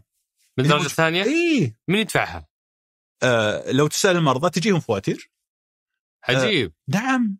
بس الفرق إيش؟ الفرق إني ماني زي القطاعات الأخرى أروح للسماء وأروح للشرطة وأرفع قضية لا. بس أنا أقفل الملف. عمر جيت عالجته عندي وشفته طبيب مفاصل وعطاك دواء و... و... وسويتها اشعه وكذا وعليك 2000 ريال. أبرسل لك فاتورة ب 2000 ريال. اليوم نرسلها. أرسل لك فاتورة. إذا ما دفعته قفلت ملفك هذا اللي بيدي هذا اللي أسويه اليوم لاحقا تكلم سما وتكلم الشرطة وتكلم لاحقا لاحقا يا أما تجيني أول ما تجيني بقول لك ورني insurance قبلك تعال ورني insurance إذا كان عندك insurance بقول لك تعال أنت جاي جاي آه، عشان مثلا آه، بتشوف إصابة رياضي إصابة رياضية طيب يا insurance هل بتدفعون لي؟ إذا قالوا إيه تفضل الله يحييك. ليش؟ لأنك أنت ترغب في التخصصي ولست تحتاجه. لكن لا سمح الله ما هو بنت. لو جاء واحد يحتاج التخصصي لا كلم انشورنس ولا ك... بس اليوم إحنا جالسين نقبل ناس ويدخلون مثلا واحد كان يعالج عندنا سوى عملية قلب من عشر سنين ويعالج وصار يبغى تغيير عملية ركبة مثلا. هذا ممكن يعالج في, في أي مكان. لو أصدرنا له فاتورة لو أصدرنا له فاتورة وما دفعها ما نروح نلاحق نلاحق أحد. طيب أبو فيصل وش الفرق بين التحول المؤسسي والتحول التشغيلي؟ هذه وهذه مبادرتين عندكم. إي هذه مبادرتين عندنا. هذه يعني زي ما تقول آه، آه، تعريفات تقنية. التحول المؤسسي اللي هو مثلا آه، كيف درسنا مثلا في التحول المؤسسي الصيغة القانونية. إذا تغيرنا من من كوننا مؤسسة عامة إلى كوننا كذا وش الأشياء القانونية اللي تترتب علينا؟ وش دراسة ال قل لي وش معنى ال legal due diligence شو اسمه؟ النفي الجهالة. مثلا النفي الجهاله بالفعل النفي الجهالة اللي نحتاجه في الاماكن في ال في ال في ال من ناحية مالية ومن ناحية كذا. هذا تحول نسميه تحول مؤسسي. المؤسسة تتحول. التحول التشغيلي يعتمد على مثلا أنا آه الآن مثلا أبغى أزيد آه فرضا من من فاعلية الغرف العمليات. من من أشغل مثلا أجيب برنامج يحسن من عمل المختبر ها يشتغل بشكل أفضل لأن بالوقت بالوضع الحالي لن يحقق لي النجاح اللي أبغاه إذا تحولت. وهذه مشاريع يعني تمس التشغيل تمس التشغيل سواء كان مثلا في التشغيل الطبي أو التشغيل المالي أو مثلا غرف أو التشغيل يعني التشغيل في كل قطاع مثلا التحول تقنية المعلومات أيضا جزء من التحول التشغيلي. بس التحول المؤسسي يلمس كينونة المؤسسة.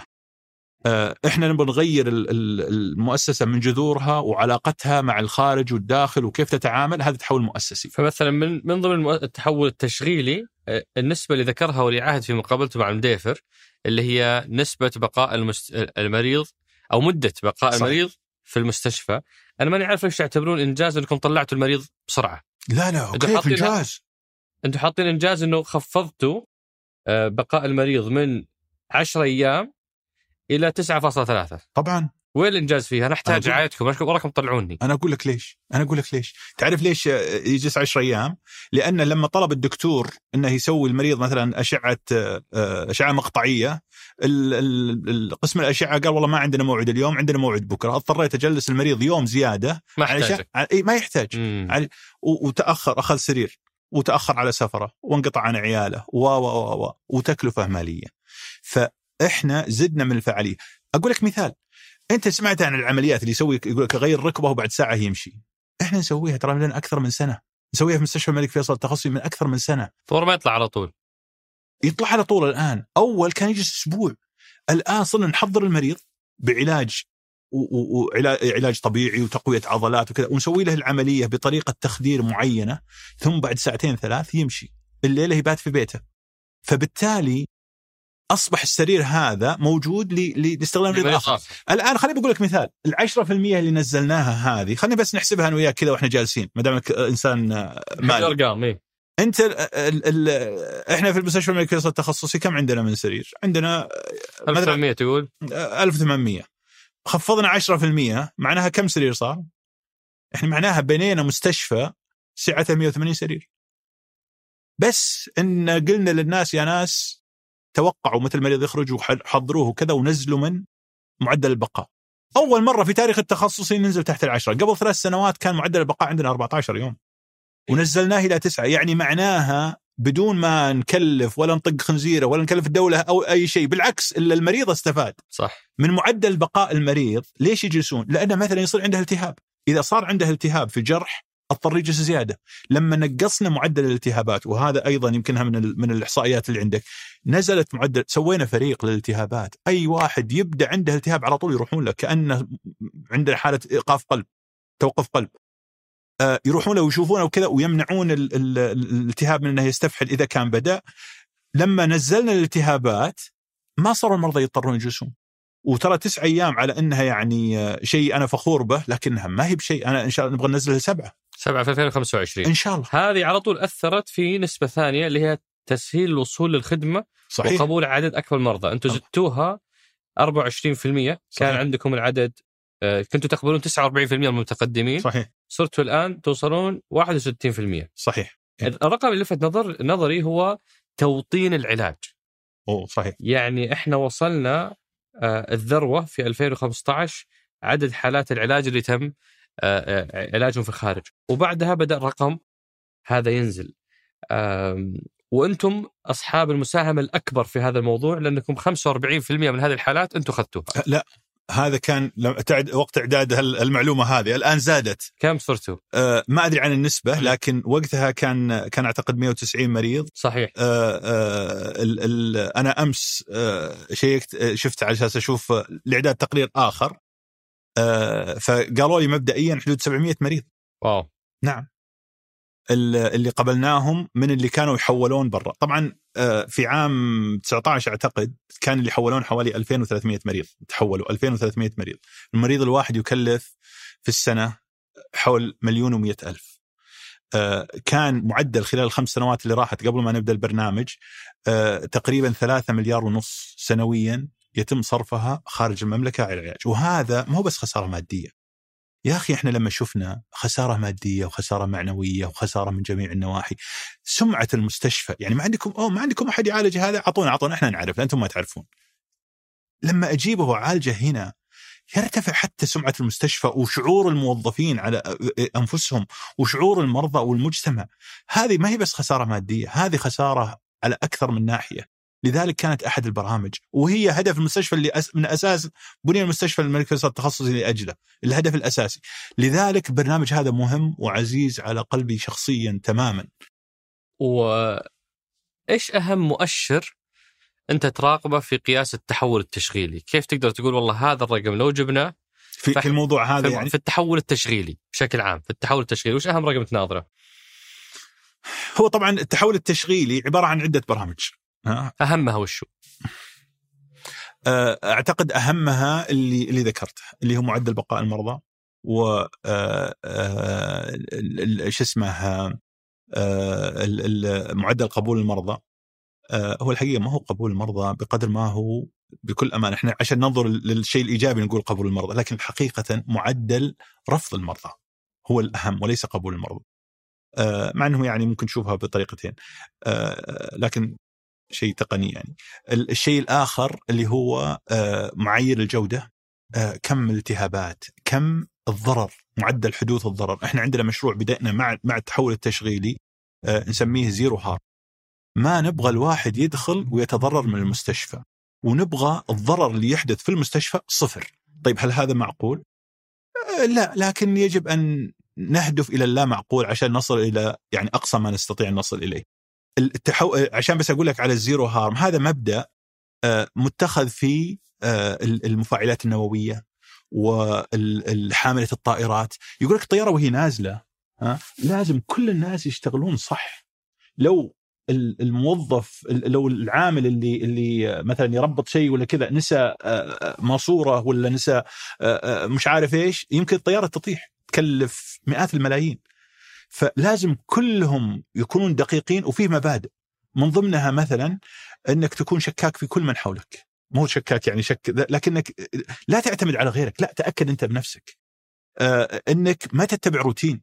لا يكون عندك روتين مع خلاص لا لا لا, لا. كل مرة تعامل معه على إنه شيء جديد. ففي مبادئ ناخذها على أساس نقلل الضرر. هذه أحد ال- الأشياء. فأنا قلت لك معدل قبول المرضى آه، آه، آه، معدل مكوثهم في المستشفى معايير الجودة والشيء الأخير وهو أصعبهم اللي هو معدل رضا المريض. أنا أنا هذا بجيك فيه الحين. أني داري.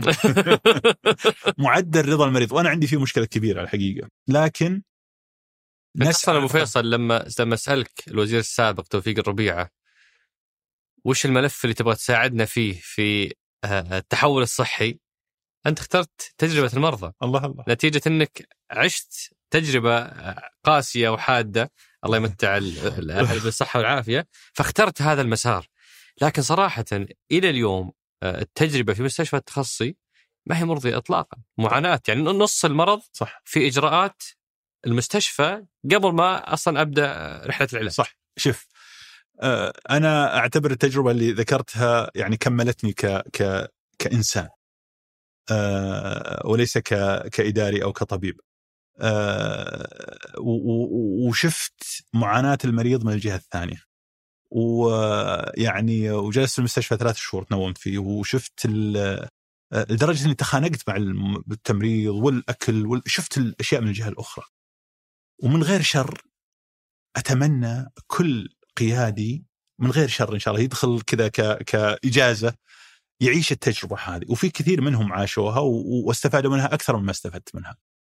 تجربة المريض آه، بالفعل معاناة وأنا يحرق يعني أنا أذكر بالفعل يعني آه، مع الوزير محمد الله يذكره بالخير أول ما بديت قلت له الكلام هذا وقال طيب آه، آه، وجلسنا نتكلم وقلت له على على على كتاب وطلب مني أعرضه على الوزارة. كنت وقتها مستشار عنده اللي هو كتاب If Disney Ran Your Hospital وكيف إنه آه، إن إن آه، المستشفى ممكن أو يعني آه، هذا شخص كان إداري في مستشفى ماخذينه من ديزني وقالوا تعال حسن تجربة المريض. وقال إحنا في ديزني فلسفة أو كانوا يعني في ديزني فلسفتنا إن إحنا ما نتعامل مع مع مع زبون وما تع... ما نتعامل مع customer إحنا نتعامل و... وإحنا ما إحنا موظفين. لو إذا رحت لديزني اكنك رحت آه، ويمكن إذا رحت لديزني ال... ال... ال... الاسم ما يكتبون الموظف فلان يكتبون cast member يعني ممثل. فيقول إحنا كلنا مسرحية. شو نقدم عرض نقدم مسرحية. اللي ينظف مكتوب عليه cast member اللي ينظف العامل اللي ينظف. فبالتالي هم معنيين بإعطاء ال- ال- الزائر كأنه مشاهد. يعطينا يعطونا اكسبيرينس وتجربة مختلفة عن أي لو دخل أي مكان ثاني. وحط يعني قصص ومبادئ وكذا في الكتاب هذا عرضته على على مع الوزير قبل ما أصير آه، مشرف آه، تنفيذي وبعدها آه، دخلنا في النقاش هذا وكان هذا هو هدفي الأول. الله يغفر لها الوالدة كانت تقول لي يا ماجد إذا رحت للد... أول ما دخلت الطب كانت تقول لي يا ماجد عليك بالابتسامة إنك إذا رحت وعيالي مريضين ومصاخين طول الليل يكحون وكذا إذا رحت وشفت الدكتور مبتسم خلاص راح التعب عني. صحيح وأنا يعني آه، آه، آه، لذلك تجربة المريض يعني عزيزة علي وأنا يمكن أكثر واحد مقصر من بين زملائي. لكن يحز في خاطري جدا إذا سمعت مثلا إنه مريض جاء الاسعاف وجلس وما حد رد عليه. أو مريض جاء للعيادة والدكتور مثلا ما كلمه أو الممرضة مثلا غلطت عليه أو الموظف في موظف الاستقبال أو حتى الموقف. فهي تجربة متكاملة، يجي مريض عندنا وأنا عندي شكاوى من مرضى أنقذنا حياتهم من براثن الموت بما تعنيه الكلمة من معنى. وجلس عندنا شهر شهرين طول الوقت ويطلع غاضب لأنه أثناء إجراءات الخروج جت المريضة ورمت عليها الأدوية الممرضة ورمت عليها الأدوية قالت. فيعني كيف هالممرضة هذه؟ طبعا أنا الممرضة على عيني وراسي بس إنه يعني غلطة من شخص في آخر يوم قلب خبره المريض وتجربته طول الفترة هذه. فهي عمل متكامل. صح. المشكلة اللي إحنا نعانيها لما قلت هذه مشكلتي لأنه الحقيقة وللأمانة ما عندنا معايير. أنت لما تقول للجودة أنا عندي معايير كم التهاب كم معدل جلوس المرضى كم كذا. بس رضا المريض كيف أقيس رضا المريض؟ الآن جالس أقيسه بأسئلة. طيب والأسئلة هذه آه، آه، تم آه، آه، يعني تحقيقها وموائمتها الفاليديشن مع مستشفيات في أمريكا. وخبرتهم تختلف عن خبرتنا نطاقهم يختلف عن نطاق نظامهم الصحي يختلف عن نظام توقعاتهم و- و- و- و- و- و- وطريقة تحقيق الرضا عندهم غير تحقيق الرضا عندنا فأنا طيب اكون ما أبغى ما أبغى أمريكا طيب عطني مستشفيات اقارن نفسي بها وقاعده بيانات وكذا ما في القصد إنه أنا في مستشفى الملك فيصل التخصصي أنا ومستشفيات المملكة كلها إحنا مقدم الخدمة وإحنا اللي اللي يمولها أيضا بصفة إن إحنا حكومة. آه، لذلك معايير الأسئلة اللي برا ما تنطبق علينا. أنا يعني ال- بس إحنا ناخذ المعايير اللي اللي موجودة عندنا وأدري إن كثير من المرضى آه، يعانون لكن آه، آه، آه، هذه كلها ملاحظات شخصية وكلها يعني ما هي مبنية على حقائق وأرقام أقدر يعني أعتمد عليها في في المجالس مثلا اللي عندي معدل رضا مرضى أقارنه ب عندنا شركة اسمها بريسكيني هي اللي تقيم آه، معد... والآن في وزارة الصحة برضو نفس الشيء وتقيم رضا المرضى مقارنة بمستشفيات في أمريكا. أنا أتبعها وأشوفها وأتابعها وأحاول أحسن خبرة المريض بناء عليها لكن بالامانه للأمانة المعايير مختلفة وهذه مشكلتي معها. ال... ال- في ابو فيصل اسف بس أنت. قلت أنت قلت قبل شوي اي إن يعني أنا ما ودي يعني أحد يمسك علي هذه لكن أنت قلت قبل شوي إن الناس متضايقين إنهم ما يصلون للتخصصي لكن هل تعتقد إن رضا المريض يعني سيء لدرجة إن ما في إلا هو؟ ليش ليش طب الناس يبغون يجون؟ ثقة بالمستشفى. ها؟ ثقة بالخدمة ال- الطبية فيه لكن التجربة الكاملة سيئة. يعني أنا أنا أقول سيء الله يخليك قل لي ممكن تكون أحسن. أنا أنا بقول لك أبو فيصل مثلا قبل قبل شهرين آه، زوجتي ولدت في المستشفى. أيوه شوف شوف بس وقف وقف وقف. إيه. حط عند الماقف عود. لا لا حط عند الماقف عود. اي طيب أنت قلت فهذه هذه يسمونها في شخصية. انكدوتل ها؟ يعني مواقف شخصية. صحيح. طيب زوجتك لما ولدت هل كان الجناح فاضي؟ ولا هي الوحي... لا، هي. الوحيدة؟ مليان. قل له لحظة شوي مليان إيه. فأنا أنا تراني آخذ التجربة هذه وعلى قولتهم آخذها يعني محمل الجد وبشوف وب... وإذا قلت لي الخبرة بروح أغير في المستشفى الحين بس أنا أقول إنها ما هي حقائق علمية تقدر صح. تبني عليها قرارات بس خليني اعطيك لأنها, أعطيك لأنها تجارب شخصية خليني أعطيك على أهميتها تبقى صح. تجارب بس خليني شخصية أعطيك القصة. بال- يعني آه ال- ال- الخدمة العلاجية نفسها والطبية كانت ممتازة الحمد لله وهذا هو السبب أصلا اللي اللي الناس تلجأ فيه للتخصصي لأنه أطباء ممتازين الخدمة العلاجية جيدة. التحدي وين؟ في الرحلة اللي قبل والرحلة اللي بعد. آه فمثلا عشان نوصل هي هي في مرحلة الطلق قبل الولادة ما في طريقة واضحة أو إرشادات واضحة للوصول، والسكرتير يقول لا لا روح وقف هناك. صح أقول له معي سيده بتولد، لا لا روح وقف هناك، ما في ممنوع الوقوف. المهم تهاوش إحنا شوي دفني شوي بعيد رحت وقفت بعيد. بعدين جبنا العربية ودخلتها. وصلنا لل... للغرفة، لا ممنوع أنت تدخل، طيب أنا مرافق معها، لا عشان كورونا، طيب أنا موجود جوا الحين. لا أصبر برا، هذه كلها تفاصيل صغيرة. بعد الولادة هنا بدأت في في موال ثاني. شوف ترى أنا أنا اللي قايل لهم لا تدخلون هذا قرار إدارة بس المفروض طريقة إخبارك بالعمل هذا وإطفاء غضبك المفروض ندرب الناس عليها أنا- بس أنا أنا بس أنا ماني ضد؟ القانون بالعكس لا أنا لا أشوف إنه لا ضروري الحرص زين وش سويت وقتها؟ طبعا أنا أشوف أنا أنا على أعصابي زوجتي بتولد صحة الطفل صحة أمه. أنا أنا في أكثر حالاتي قلقا. الممرضة والطبيب كانوا في أقل حالاتهم قلقا. يضحكون يسولفون. طب ما حد دخل عليها لسه وراكم تاركين المرض. صح. فطلعت سنابات وصورت إن يعني تخيلي إن أقول واحدة من التحديات إنه أنا جاي بتوقعات فوق الطبيعي لأن أنا عندي قلق زايد صح. عاطفي. هم بالنسبة لهم هذا يوميا شغلهم فما الومه انه يكون بارد بس وين التحدي؟ بعد الولادة آه في لحظة الفرح وعندك مولود والحمد لله فأقول لهم إيش المفروض أسوي الحين عشان شهادة الميلاد؟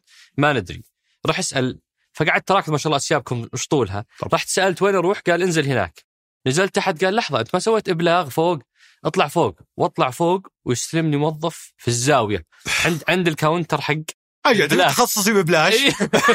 دفعناك فلوس ولا لا؟ لا لا. خلاص لا موظفه هي موظفة. ضمن الشريحة. طيب. فأعطاني أول شيء قال لي وين وين وين يا أخوي وين؟ عند وين الهويه؟ قلت هذا توكلنا. قال شايفني مرور أنا. كذا يقول لي كذا يخاطبني. شايفني مرور. توكلنا ما تمشي عندنا إحنا. كذا يقول لي. ارجع جب هويتك. قلت له هويتي في السيارة بعيدة جدا. هذه صورة طبق الأصل. قال لا. وارجع خصياتي فأقصد هذه التفاصيل الصغيره عندنا, عندنا تحدي تحدي مع الموظفين. أنا عند إحنا عندنا 15000 موظف. لن يكونوا على قلب رجل واحد مهما سوينا. آه، ويعني ولو آه، آه، آه، على يعني التدريب اللي نسويه واللي ماسكين ال- ال- خبرة المريض يعني ناس مجتهدين ويسوون وعندنا تدريب وعندنا وعندنا مهما كان يعني سيأتي موظف أمن ولا موظف كذا ولا طبيب ولا مدير المستشفى في وقت من الأوقات ويغلط. وللأسف إن هذه الأغلاط هذه آه، آه، قد تكون في وقت مثلا حرج زي الوقت أنا ما أدعي الكمال وأنا بس أنا أقول الحمد لله إحنا بصحة وعافية. تخيل لو عندي حالة حرجة صح. هذه التصرفات تطلعني عن طوري. أنا الحمد لله أموري طيبة. بس خليني أقول لك مثل هالمشاكل هذه يعني نحاول نحلها وفي إجراءات. خليني أقول لك مثال. أنت قلته كورونا وكذا. خليني أقول لك قصة. آه، قصة مريضة دخلت وعندها آه، سرطان. الله إن شاء الله يشفي مرضى المسلمين آمين. جميع آه، و... و... وللأسف كان وقت العز الكورونا والخوف اللي منتشر جدا. واضطرينا ما ندخل الناس لل... لل... للمستشفى. وكان وقتها بالفعل أصبح الناس يجون و... و... ويزعلون وفرستريت يعني وكذا. نفس ال- ال- السيناريو اللي أنت تقوله على سرطان وغيرها. توفت الله يغفر لها. زين. راجعنا بعد ما بعد ما هدى الرمي وكذا جلسنا نراجع الحالات. ونشوف ويعني واسمها طلع من بين الأسماء المؤلمة. يعني الله يغفر لها ويرحمها.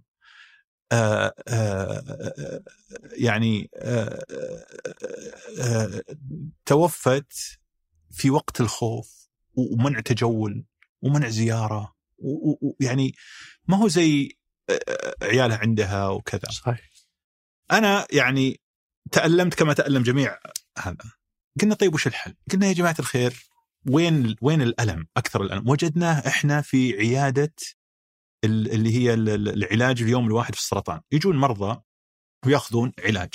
المريض رحلة المريض متعبة جدا، تعرف ليش؟ لأنه لازم يجي الصباح الساعة 7 ويسوي تحليل. طيب وبعدين ينتظر نتيجة التحليل. إذا طلع مناسب له إنه ياخذ العلاج الكيماوي يرسل للصيدلية ال- الأوردر شو اسمه ال- ال- ال- الطلب للعلاج يرسل للصيدلية المريض جالس جالس في غرفة الانتظار زي غرفتكم هذه بس أقل يعني رفاهية. يرسل الأمر لل- للصيدلية ويحضرون العلاج الكيماوي تحضير العلاج الكيماوي ياخذ له ثلاث أربع ساعات.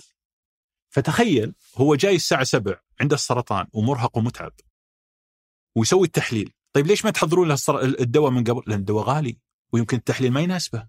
ما أقدر احضر وارمي في الزباله ونسبة كبيرة منهم ما يمكن الكيم- الكيماوي. فبالتالي المريض ينتظر ست ساعات في غرفة الانتظار. وجلسنا وفي بعضهم يتقبل ونحاول طبعا نحاول نرفع عليه نسوي كذا نسوي بس في بعضهم لا. فسوينا على طاري الدكتور أسامة. آه رحنا لهم وقلنا سووا لنا ذكاء صناعي وادخلوا على كل المرضى اللي بيجون للعيادة. وعلموني من اللي بيكون مستاء وليش؟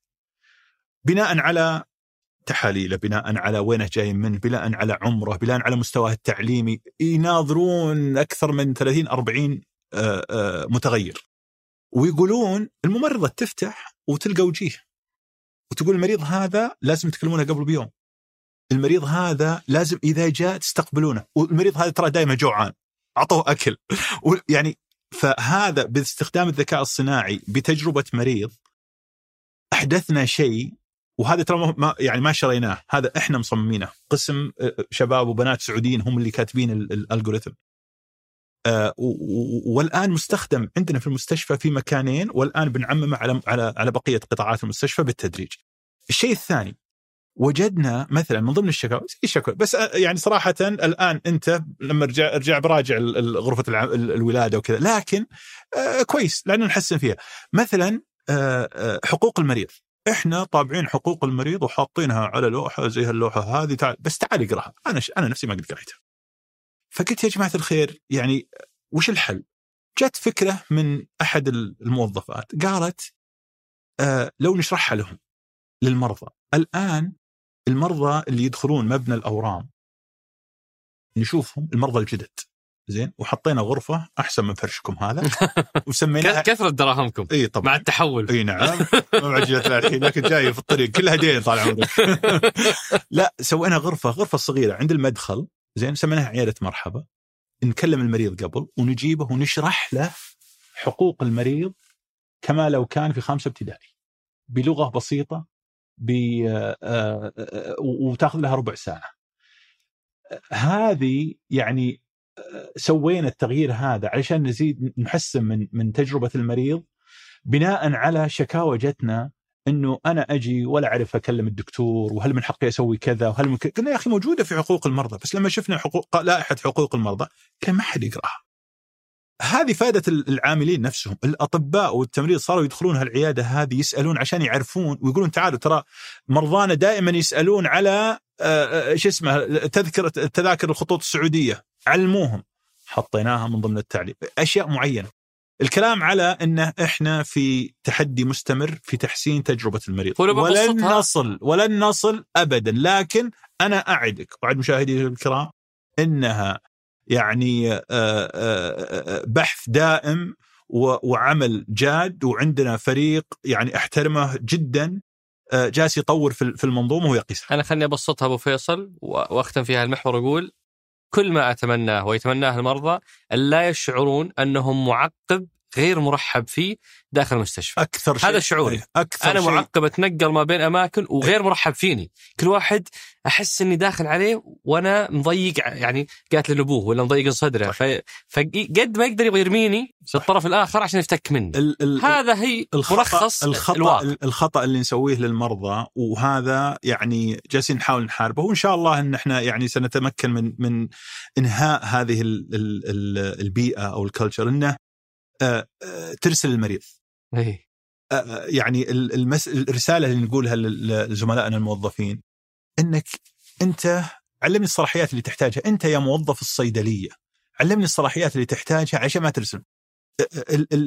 موظف التقارير علمني الصلاحيات اللي تحتاجها عشان ما ترسل المريض. بس إنك ترسله روح للدكتور يكتب لك تقرير والتقرير يقول لك روح للممرضة وهذا يقول والله ما هي عندي عند ال عند مش عارف إيش. هذه صراحة يعني قاتلة. المريض يجب أن يخدم. واي مريض يضطر إلى أنه يروح من مكان ما هو بس يعني أنا أعتبرها غلطتنا وبنحاول إن شاء الله أن نصحح الغلطه هذه وتراها تعود بالفائدة على المستشفى، ليش؟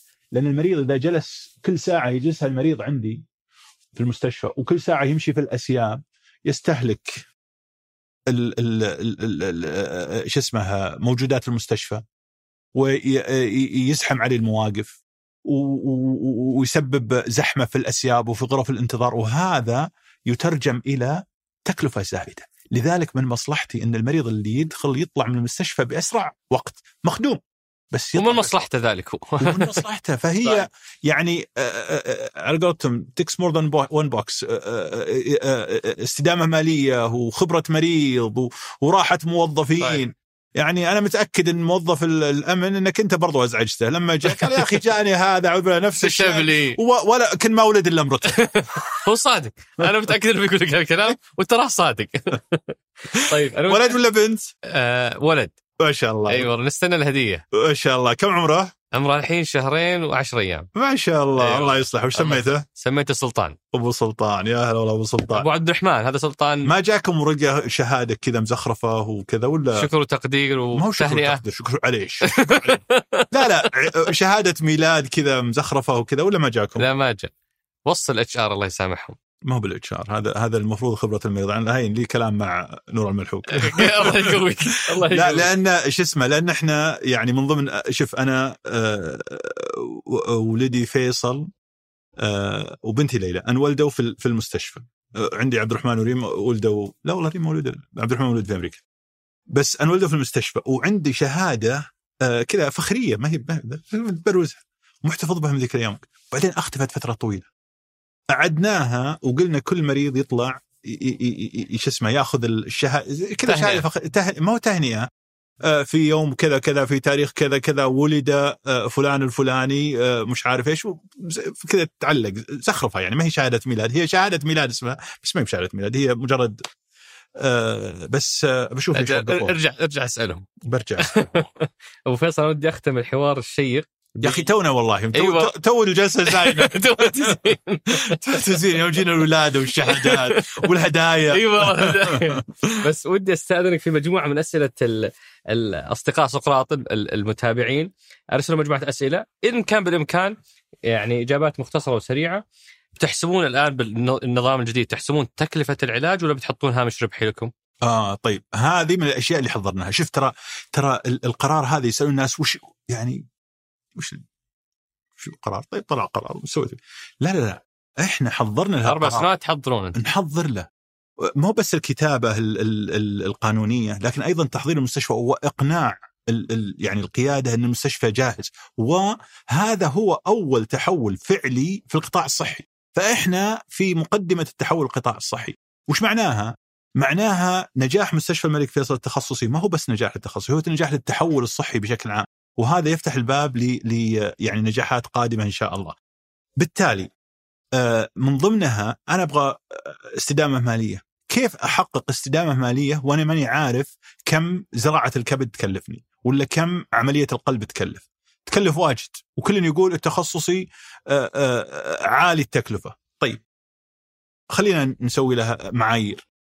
فمن ضمن المشاريع اللي سويناها وأنهيناها اللي هي حساب التكلفة الفعلية ل آه، آه، آه، تقديم تقديم الخدمة. وطبعا هذا تحدي ليش؟ لأنه وش تعريف تقديم الخدمة؟ هل أنت يدخل مريض مثلا وتسوي له عملية قلب بما فيها مثلا التنويم وتحليل الدم وكذا وكذا ولا بس أنت تتكلم على العملية نفسها ولا تتكلم على اللي قبل العملية وبعد العملية العيادات والعلاج الطبيعي. أه، وهذه إحنا ننتظر التأمين الوطني برنامج التأمين الوطني يعلمنا كيف بيحاسب القطاعات بيحاسب التخصصي خلينا نتكلم عن التخصصي ما القطاعات الثانية كيف بيحاسب التخصصي؟ فبالتالي نحط السعر. من الطبيعي والمتوقع والمفروض إن إحنا نحط هامش ربح. وهامش الربح سيكون متغير. زي اي زي أي مستشفى في العالم. بمعنى آه، التأمين سيدفع لي سعر الحكومة ستدفع لي سعر السياحة الطبية ستدفع لي سعر آخر آه، آه، بناء على يعني المفاوضات. لكن المفاوضات ما أقدر أفاوض من موقع قوة إلا إذا عرفت كم التكلفة حقتي. فيكون عندي يعني شو اسمه مقارنة معيارية ولا؟ ما هو ما هو سقف سطح ما أنزل تحته. في في على أساس ما أخسر لأني أنا يهمني الاستدامة المالية. فما أقدر أقدم يعني في عندنا ترى علاجات مكلفة جدا. في عندنا اللي هو التحول المناعي للخلايا الليمفاوية اللي تحارب السرطان. هذا أول مستشفى في المنطقة يسويه آه، مستشفى الملك فيصل التخصصي وعالجنا حتى الآن 20 مريض وبنكمل 30 إن شاء الله قريب التحضير المريض الواحد المجلس الصحي تو سوى دراسة المريض الواحد يكلف ثلاثة ملايين ريال في السعودية. المريض الواحد. لكنه يذيب السرطان كما يذوب الملح في الماء. يعني إذا كان الله يشفي عافيه آمين. لكن مقارنة بنفس المريض في في, في أمريكا سبعة ملايين. بس من اللي بيدفع لي الفاتورة هذه؟ إذا ما عرفت أنا تكلفتي الحقيقية، يعني لو أقول أعطوني مليون بعد كم سنة بفلس، يعني خسارة مليونين على المريض. لا أنا يكلفني 3 مليون أبى أخذ 3 مليون ونص أو أقل أو أكثر ما أدري. فحتحسب التكلفه ثم حيكون لكم هامشكم. حسبنا التكلفة وفي هامش ربح وإحنا ننتظر المعايير اللي سيتم على أساسها طلب الفواتير علشان نقنن فواتيرنا. تمام. فيه سؤال فيه سؤال هنا يقول لماذا لا يوجد هذا أحد الموظفين يقول لماذا لا يوجد تأمين طبي للموظفين؟ بعدين كاتب خلفية نعاني كموظفين من عدم وجود تأمين صحي لنا خارج المستشفى والعلاج المستشفى وإن كان ميزة إلا إنه في عيوب واضحة، رقم واحد انعدام خصوصية الموظف لأنه قاعد أعالج عند زملائي. رقم اثنين أحيانا التكلفة أرخص لي برا من من يعني عليكم أنتم. صحيح. رقم ثلاثة أحيانا بعض الحالات ما هي بحرجة لموظف مثلا عامل نظافة أو شيء زي كذا دوره ما هو بجوهري أرخص لكم إنه يعالج برا. فهل بيتوفر تامين طبي لمنسوبي المستشفى؟ طيب هذا آه، سلاح ذو حدين طيب آه، أنا أقول لك أنا شخصيا بعض عيالي يعالجون برا آه، لأسباب مختلفة من ضمنها إنه مثلا كان طبيب يعالج بنتي وطبيب أسنان ومرتاحة منه وكذا فاستمرت معه. ف لكن أحد أهم ميزات التوظيف عندنا إن الناس يبغون المستشفى التخصصي. قبل كم سنة درسنا قلنا هل هل أفضل إن إحنا نسوي تأمين على على على على الموظفين؟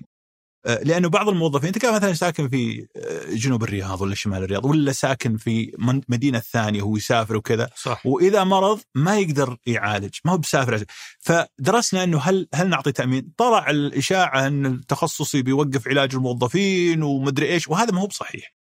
لكن كخيارات الآن الآن بما إن إحنا بدينا نتعامل مع التأمين ممكن ندرس فكرة إنه نأمن مع شركة إكس وندخل التخصصي ضمنها بحيث إن الموظف يقدر يعالج في التخصصي عن طريق التأمين ويعالج برا التخصصي لو أحتاج. بس هذه ترى ما كانت موجودة قبل التحول صح ولا كنا نقدر نسويها. الآن هذه تمكننا. لكن لما درسنا إن إحنا نوقع عقد مع شركة تأمين بمبلغ وقدره يخصص لنا من وزارة المالية ونوفر كذا صار عندنا أشبه ب يعني إشاعات شرت صارت في في المستشفى سيران سيرا- سريان النار في الهشيم.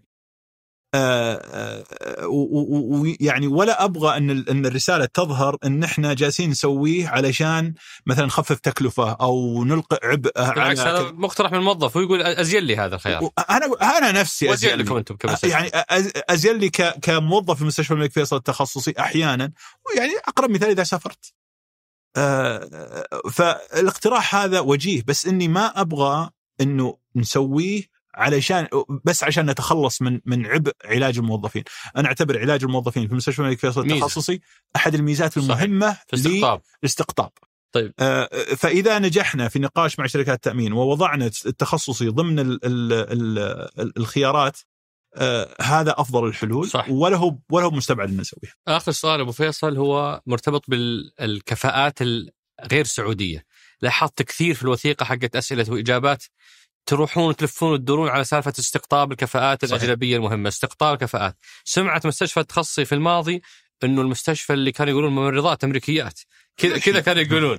آه فكيف بتوازنون ما بين استقطاب كفاءات عالمية وش خطتكم في هالناحية وتمكين الكفاءات السعودية؟ ممتاز. سؤال جميل جدا. وش اسمه؟ آه، شوف أول شيء إحنا ترانا مثل الأمم المتحدة.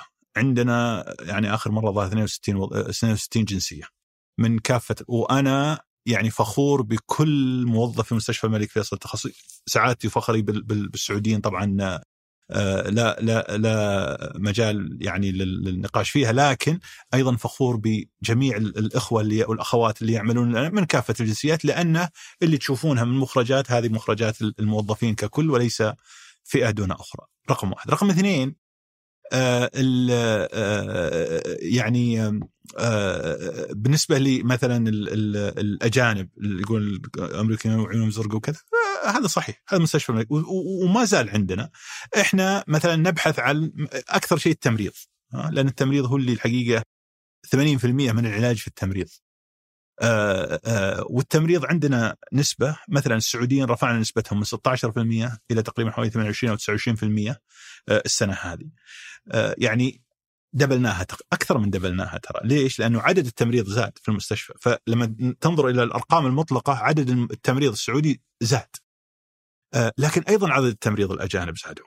آه، يعني آه، إحنا الآن آه، أعتقد آخر أرقام في حدود ال 24% آه، نسبة توطين نسبة لا. آه، نسبة التوطين 27 29% نسبة ال- الأجانب ال- ال- من الدول ال- الأوروبية والأمريكية.